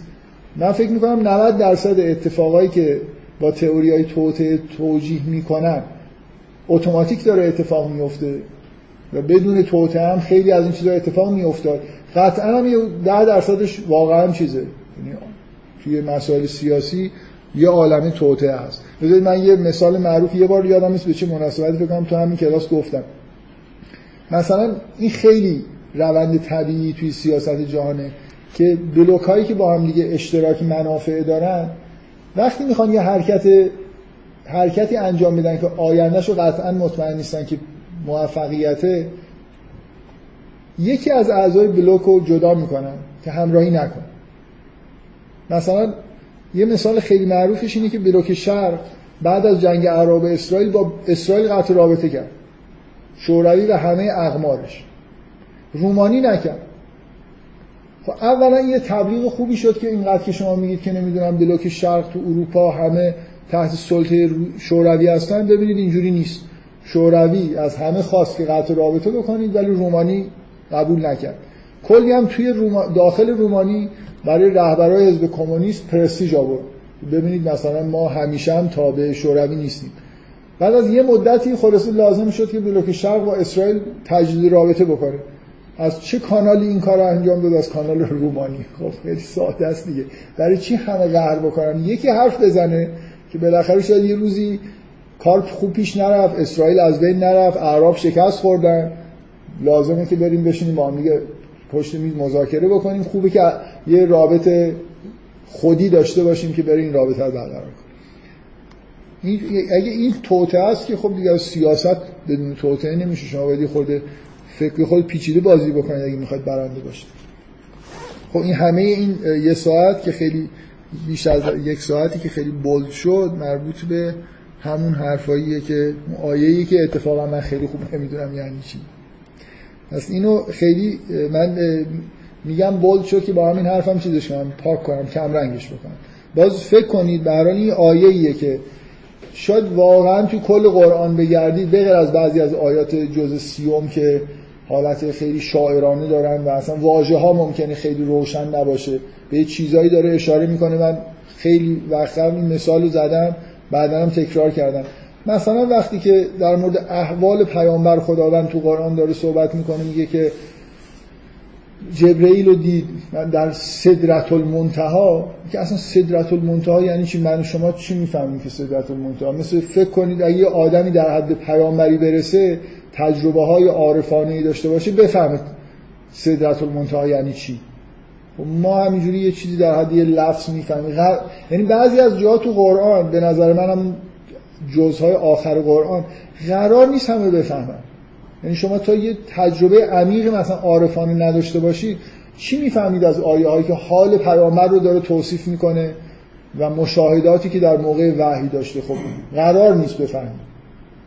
این یکیش انگار خیلی قرار نیست که نفهمیم ولی جز آیه که انگار قرار بفهمیم و خیلی سرش بحث واگرایی روی اینکه اصلا آیه یعنی چی زیاده. برای همین حالا اینکه روش بحث کردیم اتفاق بدی نیست که افتاده ولی من احساسم اینه که خب چیز نشه تو ذهنتون بسته نشه شاید واقعا از مجموع چیزایی که دیگران گفتن بحثایی که تو این کلاس شد یه چیز بهتری تونستید. در مورد معنی آیه بفهمید خب بریم سراغ ادامه کاری که داشتیم می‌کردیم. من قرار بود که این بخش ابتدایی سوره رو تموم بکنم جلسه قبل که همین تا این آیه رسیدیم. من دیگه یادآوری نمی کنم دیگه که روند این جز قسمت اول این بود که جزئیاتش نمیگم. کلیتش این بود که از یه نمای دور انگار زمین رو داشتیم می‌دیدیم و اینکه به چه پایانی می‌رسه و اینکه این مردمی که دارن اینجا زندگی می‌کنن واژه کلیدی که مرتب تکرار میشه ناسه و این ناس به سه دسته دارن تقسیم میشن. که اینا در آخرت قرار است هم تفکیک بشن. بعد از این آیه که آیه های مربوط به بعد از پایان بعد از بعثته یعنی ما یه نمای کلی از مردم که چجوری به وجود اومدن چجوری زندگی کردن و اینکه اون لحظه نهایی اینه که یه زلزله میاد و همه چیز دگرگون میشه و انسان دوباره زنده میشن. قسمت انتهایی این بخش اینه که حالا چه اتفاقی میفته؟ در مورد این آدما حکم میشه. اون باطنشون. مخصوصا ببینید اون تقسیم بندی سگانه که کفار و مؤمنین و آدمایی که ظاهرشون مثل ایناست ولی باطنشون مثل اوناست. واقعیتشون کفره ولی حرف ایمان دارن می‌زنن. ویژگی چرا چرا این آدما روشون تاکید میشه؟ اصلا ویژگی قیامت اینه که ظاهر از بین میره. بنابراین شما الان ممکنه خیلی واضح باشه که براتون که یه عده آدما که دارن صراحتا میگن که به چیزی اعتقاد ندارن. یه عده مؤمنین خیلی اصیلی هستن. ابهام توی کساییه که اظهار ایمان می‌کنن ولی مؤمن نیستن. اتفاقی که توی قیامت میفته اینه که این سه دسته تقسیم به دو دسته انگار میشن. خلاصه اهل بهشت و اهل جهنم اون تقسیم بندی سگانه ای که تو بعضی از سوره ها هست اینی که اونایی که مؤمن هستن و اصلا به بهشت میرن خودشون یه عده افراد خیلی خاص بینشون هستن. یعنی اون دو دسته مثلا فرض کنید عباد الله و ابرار داخل مؤمنینن. داخل اون یه دسته مؤمنینن. ولی اون الذین فی قلوبهم مرض و کفار که باطنشون در واقع کفره خب با هم دیگه متحد میشن. حالا الذین فی قلوبهم مرض اینجوری نیست که قرار به میزانی که ایمان دارن این ور میافتن یا اون ور میافتن دیگه. یا آدمای بینابین هستن. بالاخره ما این تقسیم بندی سگانه رو وقتی در آخرت بهش نگاه می‌کنیم شاید این آیه به سراحت داره میگه هازان خسمان اختصموا فی ربهم. دو گروه هستن که در رب خودشون خصومت ورزیدن و با هم دیگه دشمنی پیدا کردن. واقعیت دو تا گروه دیگه. در باطن ما گروه مؤمن و یعنی همون مثلا منافقین داخلی جامعه هم همون خصومت رو انگار دارن. برای خاطر اینکه باطنشون همون باطن کفار. در حال این قسمت آیه ها از یه جهاتی خیلی روشنه که این رو ابراز می‌کنه که خود بالاخره وقتی که به اتفاق میفته خداوند بین همه انسان ها حکم می‌کنه و اینا رو از همدیگه جدا می‌کنه.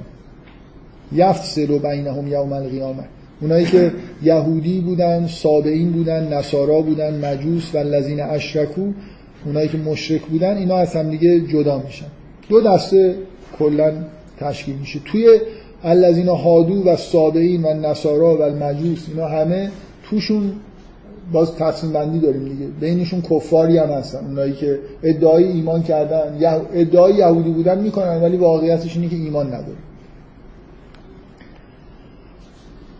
بذارید من در مورد چیزای نکته هایی که هست بینشون حکم میشه و بعدم یه تصاویری میاد از اینکه بعضی از این آدما در جهنم هستن یه تصویر وحشتناکی از جهنم میاد و بعضیا در بهشت هستن که تصویر زیبایی از بهشت میاد مثل خیلی از آیایی که توی قرآن هست. این کلا این بخش اول که با تصویر در واقع لحظه اون زلزله و شروع در واقع جهان آخرت شروع شده بود بعد یه چیزایی در مورد این دنیا دیدیم. آدما چجوری وارد این دنیا میشن چه اصنافی دارن و حالا داریم می‌بینیم که بعد از اون زلزله در آخرت در واقع به چه وضعیتی تا حالا تقسیم بندی شده. و با تصاویر بهشت و جهنم هم تمام میشه.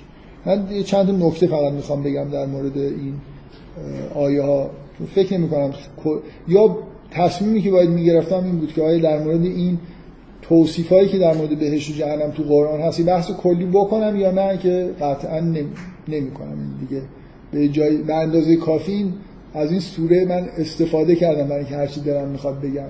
مثلا یه مدت در مورد حج هرچی دارم می‌خواست گفتم که مقید به سوره نبودم.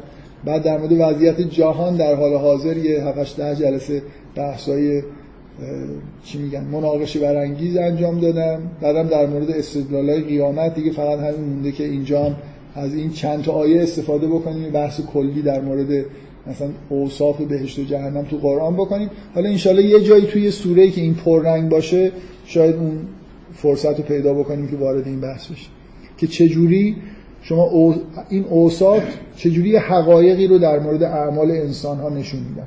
همشون معنی دارن این شکلی نیست که مثلا فرض کنید فقط یه سری مثلا چیز باشه چجوری بگم برای ترسوندن و جلب کردن نظر آدما مثلا یه سری تصاویر خوشایند و ناخوشایند باشه.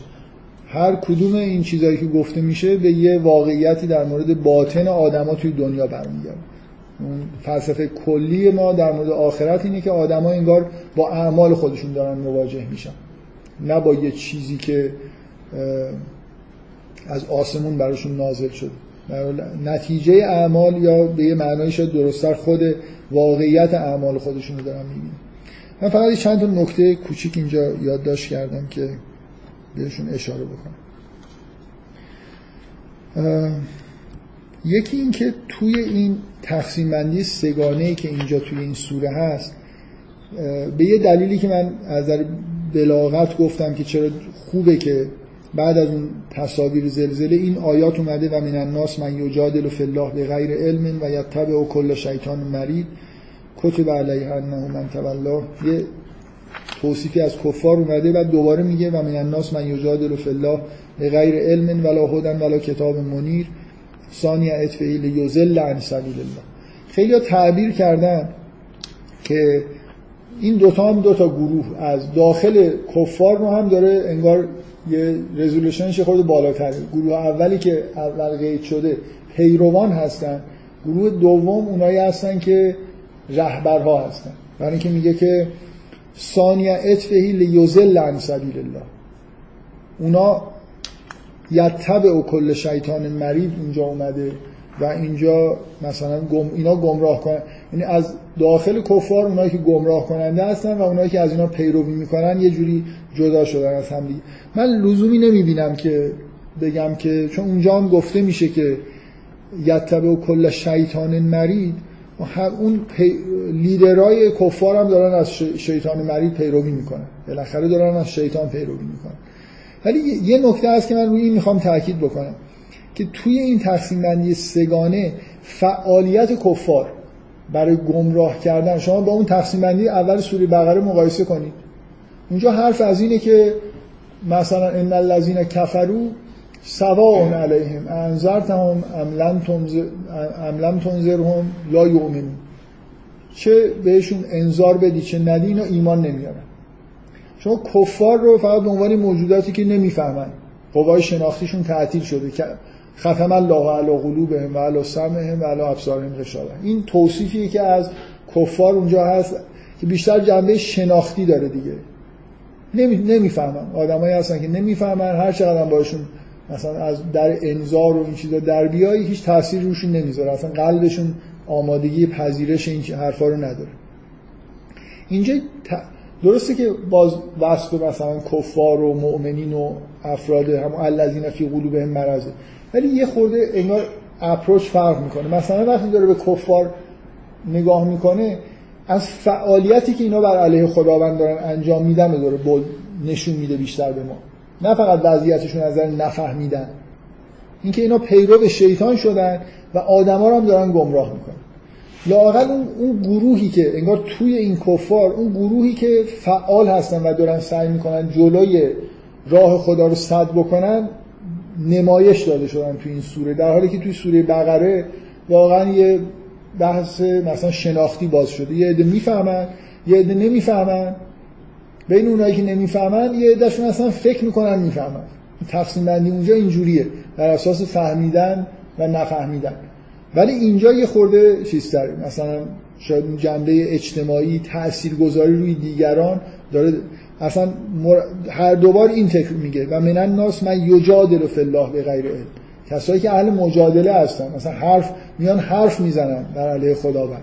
بنابراین اون لیدرها اتفاقا اونایی که اهل جدل هستن و ویژگی در واقع گروه اول از این نظر که جلوی دیگران رو می‌گیرن و گمراه کننده هستن اینجا تو این سوره چیز پیدا کرده به اصطلاح نمود بیشتری پیدا کرده. این مناسبت داره با اون آیه هایی که بعدا میاد مثلا میگه که ان الذين كفروا و یصدون عن سبیل الله و المسجد الحرام که وارد آیات حج میشیم. یعنی کلا اینجا تو این سوره یه فضایی که وجود داره اینه که آدما تو زمین دارن زندگی می‌کنن. خداوند می‌خواد که توی زمین عبادت برگزار بشه. و یه عده مزاحم این عبادت همین همین مزا... از این جهت که این مزاحمت هست بعدا حرف از جهاد و اذن للذین یقاتلون بانهم ظلمون. یعنی مسئله تقابل بین کفار با ایمانه. توی سوره بقره اینجوری نیست مثلا. این من دارم تفاوت این تقسیم بندی رو با تقسیم بندی هایی که اونجا اومده از یه زاویه دیگه ای داره نگاه می‌کنه. تعاملایی که بین اینا هست و تأثیر منفی که گروه کفار روی آدما دارن می‌ذارن از این جهت که گمراهشون می‌کنن و راه خداوند رو در واقع جوری میبندن. باز دوباره تو این آیه این من می‌خوام بگم ویژگی همینجور تو این آیه به طور تو این سوره چندین بار تکرار میشه. یعنی به کفار از این جهت داره نگاه میشه. اونایی که مانع راه خدا هستن جلوی خودشون ایمان ندارن و جلوی دیگران رو هم می‌گیرن. یا آدم کافر اگه خیلی هم فعال نباشه بالاخره خداگاه یا ناخداگاه صد راه خدا می‌کنه. مثلا تو خانواده خودش. مثلا این آیه رو نگاه کنید آیه 51 والذین سعوا فی آیاتنا معاجزین. اولای که اصحاب الجحیم. باز دوباره حرف از چیزی که روش داره تاکید میشه الذین سعوا فی آیاتنا معاجزین کسایی که فعالیت دارن می‌کنن در علیه مثلا خداوند. آیات الهی آشکار میشه اینا سعی می‌کنن که یه جوری مثلا بپوشونن آیات الهی.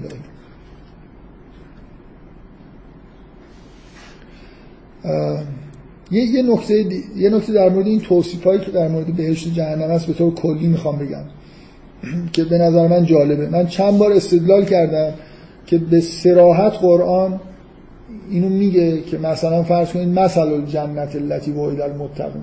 یعنی حداقل دو بار در قرآن حرف از اینه که این چیزی که توصیفی که از بهش داریم می‌کنیم حالت تمثیل داره.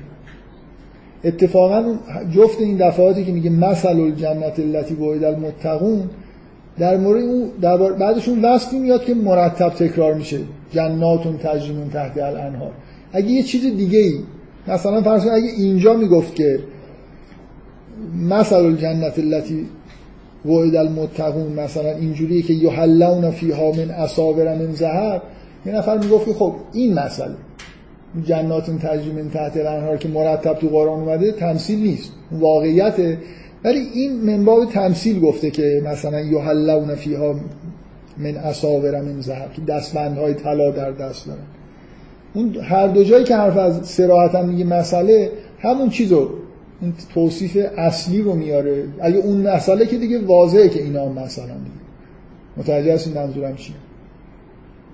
ولی جدای از اون استدلالی که به سراحت در قرآن گفته شده این آیات از این جهت به نظر من جالبه که به وضوح تمثیلن. یعنی لازم نیست که اینجا کسی بگه که داریم تمثیل میگیم. به این آیهایی که در مورد جهنم است دقت بکنید. میگه که فلذین کفرو قطعت لهم سیاب من نار. میگه براشون با آتش لباس میدوزیم. یعنی معلومه که اصلا این قابل تصور نیست که یه نفر قط اصلا میگه که قطعت لهم سیاب من نار. یعنی از پارچه رو می‌بریم قطعه قطعه می‌کنیم و براشون لباس درست می‌کنیم. این لازمه کسی که داریم مثلا تمثیلی حرف می‌زنیم. یعنی آتش رو اصلا کسی می‌تونه آتش رو ببره مثلا یه چیزی مثل پارچه درست بکنه بعد احتمالا به هم دوخته بشن. با چی؟ با مس گداخته مثلا با سوزن مس گداخته به هم بدوزیم و بعدا تبدیل به لباس بشه این که حالت گاهی اوقات خوده. ببینید شما از تو ادبیات به طور کلی قرآن حالا به عنوان یه متن شما یه متن برداشتتون این که یه چیزی تمثیلی هست یا نه. من یه بار می‌تونم سراحتا بگم آقا الان براتون یه مسئله ذکر می‌کنم بعد یه تمثیل بگم. یه بارم اینه که اونقدر واضحه که این تمثیله که لازم نیست اولش بگم. اتفاقا اگه خیلی واضح باشه که دارم تمثیلی صحبت می‌کنم بهتره که نگم. خب مردم خودشون می‌فهمن. یعنی اگه اونقدر حالت سورئال داشته باشه که اصلا در واقعیت اتفاق نمیفته طرف از محتوا می‌فهمه که من دارم از زبان مثلا تمثیل استفاده می‌کنم. این نمونهش به نظر من خیلی واضحه اینجا. اصلا حرفی داره زده میشه که اصلا قابل تصور نیست یعنی این حالت سورئال بودن رو داره. معنیش این نیست که هیچ چیزی معنی نداره. به هر حال لبا این که من بگم مثلا فرض کنید لباس یه نفر از آتشه خب این یه جوری یه معنی یه چیزی به ما میرسونه دیگه. مثلا پوششی که اونجا دارن از آتش. ولی معنیش این نیست که واقعا آتش رو بریدن به هم دیگه دوختن و لباس درست کردن. بفهم. خب اگه ما یه سری موجود زندگی داشته باشیم که جنسشون از آتش باشه یعنی کلا یه چیز فرضاً مثلا توی تصور میگن مثل انسان که مثلا قلب داره چی داره چی داره اونا هم یه سری چیزایی دارن که از جنس آتش. اینجا که در مورد آدم داره شما می‌خواید بگید که مثلا ممکنه واقعا موجوداتی باشن لباسشون از جنسش آتش باشه. ولی انسان چی؟ نه یعنی اینه که اینجا هم خب میشه یه چیزی از آتش برای انسان هم دوخت. آخه ببینید وقتی میگید دوخت دارید یه جوری استعاری حرف می‌زنید دیگه. منظورتون این نیست که واقعا آتش رو می‌برید و میدوزید که. من نمی‌خوام بگم که مثلا من, من تصوری که تو ذهنم میاد اینه که اینا دور پوستشون رو اصلا آتش گرفته و معنی آیه اینه. اینا انگار تمام اطرافشون اینجوری نیست که مثلا شما می‌تونید تصور کنید که یه آدمی رو بندازن توی یه آتش. یه تصوره. یکی اینکه آتش حول و حوش این آدم همه جا هر جا که پوست است هر چقدر شما لباس میپوشید همش شده آتش. دور این آدم ها رو آتش گرفته. من تصوری که تو ذهنم میاد اینه که یه همچین اتفاقی میفته برای خاطر اینکه مثلا وقتی که شما توی قرآن می‌خونید که تو همون سوره بقره میگه که آره میگه که بترسید از آتشی که وقودها ناس و الحجاره که آتش گیرانش یا بعضی ترجمه می‌کنن هیزمش اون چیزی که ازش آتش در میاد مردم و سنگن. خود آدما انگار اگه آدمی از درونش آتش بیرون بیاد خودشه که داره میسوزه انگار. بنابراین دو... تمام دورش اینجوری نیست که آتشی برافروختن این آدم انداختن توش. از خودش داره آتش بیرون میاد. بنابراین شبیه همچین تمثیلی در میاد که مثلا انگار تمام اطراف پوستش رو آتش گرفت. به هر حال من نمی‌خوام بگم که اینا به هیچ واقعیتی اشاره نمی‌کنن. تمثیل که اینجوری نیست که به چیزی اشاره نکنه. ولی تحت لفظی ترجمه کردن و گفتن این که اینجا یه باغ زیرش یه تعداد نهر آب یه, دونه، یه نهر اصل هر کسی داره یه دونه مثلا نهر شراب بعضی دارن رو بعضی اینجوری من می‌خوام بگم که تمثیل رو تحت لفظی نمی‌تونید شما معنی بکنید اینجا لازم نیست کسی بگه این تمثیله و نباید تحت لفظی چون حرف از بریدن آتش بریدن آتش رو باید یه جوری چیز کنید دیگه. کلا بگید که مثلا همین حرفی که شما دارید می‌زنید. کلا بگید که دور تا دور اینا رو آتش فرا گرفته اینو داره یه جوری بیان می‌کنه. و نکته دوم که بعضیا ما تو دورانی زندگی می‌کنیم که از این بحثا خیلی زیاد انجام میشه مثلا یه حرفی که می‌زنن میگن که اوصاف بهشت خیلی مردانه است. مثلا میگه هو رو نمی‌دونم یه چیزایی میگه که مردا خوششون میاد. الان چی باید بگه؟ یه چیزی که مردا خوششون نیاد زنام خوششون می‌تونه یه چیزای مشترکه مثل جنات تجربه تحت الانهار. من کافی بگم که بعضی جاها چیزایی که زنا خوششون میاد بعضی جاها چیزایی که مردا چه اشکالی داره؟ الان این کی خوشش میاد؟ الان یه مرد عرب شتر سوار رو در نظر بگیرید بهش بگید که یحلون فیها اساور من ذهب. دستبندهای طلا اصلا مگه میشه؟ الان شما برید مثلا جنوب شهر بگید که دستبند طلا می‌خوام تو اصلا نمیرن بهش. آبروریزیه. چطور ممکنه یه مرد مثلا سیویل از بناگوش در رفته ای رو دستبند طلا دستش بکنید یحلون فیها من اساور من ذهب و لؤلؤ مروارید و, لباسهم فیها حریر. مثلا عمرن اگه لباس حریر بپوشن. و من کافیه که همین آیه رو بخونم بگم که خب ببینید توی توصیف بهش تو قرآن به وضوح چیزای زنانه هم هست. چیزی که الان زنها خیلی ممکنه شوق پیدا بکنن که به به مثلا لباسای قشنگ دستمندای قشنگ مرواری طلا مخصوصا. خب آره، به هر حال این چیز دیگه. یعنی من فکر می‌کنم شما می‌خواید شوق انسان ها دو جنسن می‌خواید شوق اینا رو برانگیزانید. من به طور طبیعی میگم که یه چیزای مشترک بگو حالا یه چیزایی هم که علاقه خاصی بهش وجود داره بگیم اشکال نداره. این جدای از اینی که هور در قرآن خلاصی معنیش انگور سفیده یا معنی جنسی داره و اونم مثلا مثلا جنسیت توی اون دنیا وجود داره نداره اینا بحثای جداست. ولی نمی‌تونم من می‌خوام اینو رد کنم که اوصاف بهش مدل مردانش هست زنانش هست. من قبلا یه بار این بحث توی کلاس کردم به این آیات استناد کردم که مثلا میگه که به جاهایی به یه چیزهای تکیه می‌زنن. سعی کردم بگم که این به وضوح یه جوری مثلا یه لذت زنانه توش هست نسبت به مردانه. ولی اینا اگه اون موقع این آیه یادم میافتاد و یادم بود این بهترین شاهده که جاهایی که حرف از دستمندا و زیور آلات توی بهشت میشه که مطمئنا مردا اون علاقه ای که زنها مثلا به زیور آلات دارن و ندارن بعدی که ممکنه فرهنگی بعضی از مردان اینجوری باشه که براشون مشمئز کننده هم باشه. یه جایی توی قرآن از قول اعراب تو سوره احقاف ذکر میشه که اما من ینشو فی الهلیت و هو فی خسامه غیر مبین. بذارید به جنگی پیداش بکنم میگه که به عنوان چیز مثلا در تحقیر زنها میگه اما من ینشه و فلهلیت کسی که در چیز بار اومده با ضرور مثلا با زیورالات و زین مثلا چیز بزرگ شده.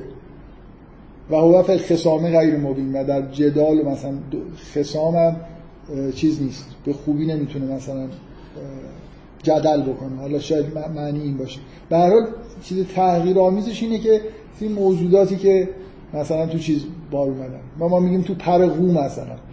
الان الان داره میگه تو بهش میری تو پر قو خب این که خیلی این که بد شد که مثلا مردم برن تو پر قو خلاصه اوصافی در من کافی بود همینو نشون بدم که اوصافی در مورد بهشت هست که مردانه نیست. زنان است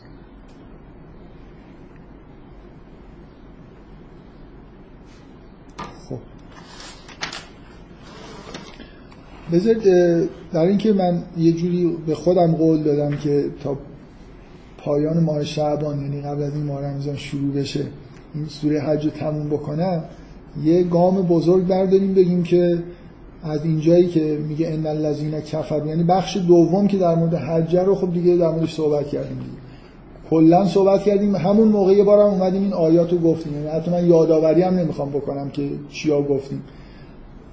مناسبتش اینه که بعد از اینکه این اوصاف در مورد موجوداتی که انسانهایی که تو زمین دارن زندگی می‌کنن میاد بالاخره حرف اینه که مؤمنین قراره که توی این زمین عبادت های بزرگ انجام بدن. من به اندازه کافی خود زیادی در روی این تاکید کردم که ما قرار نیست که ایمان به چیز فردی باشه هر کسی تو خونه خودش عبادت بکنه. خداوند می‌خواد که انسان در زمین عبادت بکنه. اینی که یه جاهایی مثل مثلا فرض کنید مسجد الحرام هست که اینا قرار داده شده برای عبادت و برای مناسک. میلیون ها نفر جمع بشن دست جمعی عبادت بکنن. که همین منشأ اینه که ممکنه جنگ پیش بیاد دیگه و ما از اولش اینو به اصطلاح چی میگم پیه اینو به تن خودمون مالیدیم که آره توی زمین خداوند زمین و انسان رو خلق کرده و از ما خواسته که اینجا عبادت بکنیم. ما هم عبادت می‌کنیم. کسی هم مزاحم این عبادت های ما بشم اگه می‌خواد به جنگه میجنگیم و به نظر من خیلی مهمه که مفهوم جهاد و اینا رو هم همینجوری بفهمیم. یعنی همونجوری که در قرآن ذکر شده. مثلا حکم جهاد بعد از این میاد. انسان ها می‌خوان عبا... یه انسان های هستن. در یه, جا... در یه جغرافیای خاصی از زمین می‌خوان عبادت بکنن معبدهایی ساختن و یه عده مزاحم اینا هستن. جنگ در این نیست که من برم مزاحم دیگران بشن کل کره زمین رو بخوام مثلا با نیروی نظامی تهدید بکنم یا اشغال بکنم و همه رو به زور مثلا به دین اسلام در بیارم. جنگ در اساس جنگ در از نظر دینی اینه که ما حق داریم که در زمین عبادت بکنیم عبادت آشکار بکنیم. یه جاهایی از زمین معبد ساختیم این معبدها باید حفظ بشن. ما باید بتونیم آزادانه بریم و بیایم. کسی اگه مزاحم بشه باش میجنگیم. اگه بخواد به زور متوسل بشه و نذاره مثلا. ان الذين كفروا و یصدون عن سبیل الله و المسجد الحرام. اون به اصطلاح تجسد سبیل الله اون راهیه که به مسجد الحرام میره. در زمین راههایی هست که به مسجد الحرام ختم میشه. اینا باید باز باشه. آدما باید بتونن برن. در مسجد الحرام عبادت بکنن در حال اینجا نکته در واقع مناسبت هایی که من قبلا گفتم اونی که تکرار نمی کنم اساسش اینه که خداوند از انسان ها می‌خواد که در همه ادیان ابراهیمی از انسان خواسته که مناسکی برگزار بکنه. حالا اینکه این مناسک چجوری باید برگزار بشه ارتباطش با خوردن موجودات بهیمت الانعام چی و این حرفا اینا رو من دیگه به اندازه کافی توضیح دادم. یه بخش دو صفحه‌ای تو این سوره هست که همین رو داره بیان می‌کنه و وصل میشه به آیات جهاد یعنی آخرین آی... آیه‌ای که تو این بخش میاد شروع در واقع بخش بعد اینه که ان الله یدافع عن الذین آمنوا ان, الله لا یحب کل خوان کفور خداوند از این مؤمنینی که این عبادت ها رو می‌خوان انجام بدن به دستوراتش عمل می‌کنن دفاع می‌کنه و بلافاصله پشتش این آیات که میگن اولین آیات جهاد توی قرآنه در از همون آیه قبل شاید بهتر بگیم اولین آیات دفاع. ان الله یدافع عن الذین آمنوا. بعدم اینجا میگه اذن للذین یقاتلون بانهم ظلم. ابتدای به جنگ مؤمنین نمی‌کنه. و ان الله علی نصرهم لقدیر. الذین اخرجوا من دیارهم بغیر حق. الا ان یقولوا ربنا الله. موضوعی که اینا دقیقا اتفاقی که افتاده مؤمنین برای چی دارن در زمان پیغمبر میجنگن؟ برای اینکه اینا رو از مکه بیرون کردن. مکه دقیقا یکی از اون نقطه هایی که مال مؤمنینه. باید توش عبادت انجام بشه. خداوند اینجور مقرر کرده. هر جوری که شده راهش باید باز بشه. اینکه مؤمنین رو مثلا یه عده اونجا رو اشغال کردن و بت مثلا گذاشتن تو مسجد الحرام و افرادی هم که موحد بودن رو از اونجا اخراج کردن که برن بیرون. اینا باید برگردن اونجا عبادت بکنن. اساسی در واقع چون این به نظر من قرآن من بارها گفتم که به جای اینکه وارد جزئیات احکام بشه احکام رو طوری بیان می‌کنه که شما ریشه حکم رو بفهمید. اینکه قرآن حکمت یاد میده. اینکه این این احکام از کجا اومدن؟ چرا تشریع شدن؟ اینجوری بیشتر باید نگاه کرد. ممکنه گاهی یه حکم خیلی فرعی که بی اهمیت تو قرآن گفته بشه برای اینکه یه چیز ریشه مهمی در احکام رو داره اون حکم فرعی نشون میده. اولش ممکنه نماز و مثلا جزئیاتش که خیلی مهمه رو تو قرآن نبینید. حاله داده میشه که ببینید پیامبر چجوری. وضوع و نماز و روزه و اینا همش تو قرآن رو هم دیگه جمع بکنید چند تا آیه بیشتر اینا رو توصیف نمی‌کنه فقط گفته میشه نماز بخونید. نمیگه چجوری. ولی عوضش مثلا فرض کنید یه چیز خیلی ساده اگه یادتون باشه توی بحث‌های سوره نور یک صفحه قرآن مربوط به اینه که کیا می‌تونن برن خونه کی غذا بخورن. به نظر میاد حالا مثلا دیگه اینو می‌شد مثلا اون یه سفر رو اختصاص بدیم به آموزش سلات. عوضش این که حالا کی بره خونه که غذا بخوره اینو نگیم.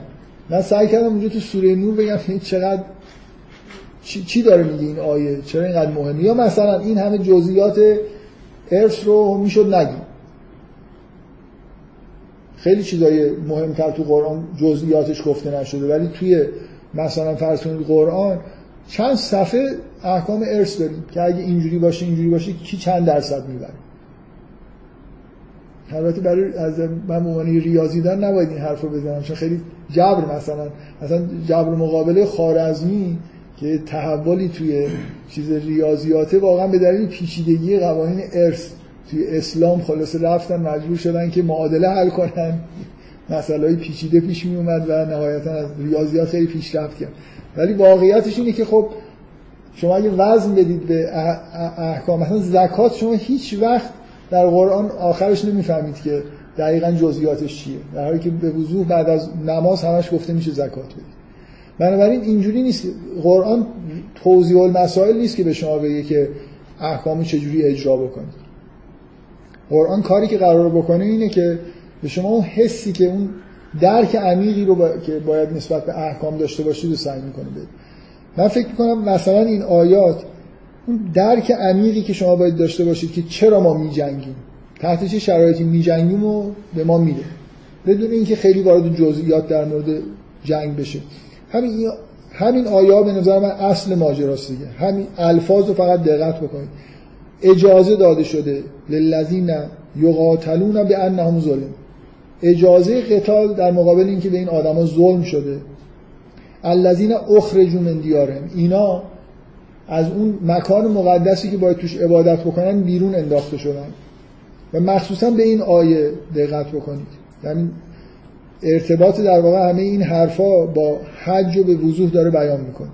ولولا دفع الله الناس بعضهم به بعض اگه خداوند بعضی از مردم رو با بعضی دیگه دفع نکنه لحدمت سوام و بیعون و صلواتون و مساجد و یذکر فی حسم الله کثیر اگه این حکم الهی نبود از مردم خواسته نشده بود که برای خدا مسجد بسازن صومعه بسازن یعنی یه جغرافیاهایی رو یه مکانهایی رو مؤمنین به دستور خداوند اشغال کردن مثل مسجد الحرام.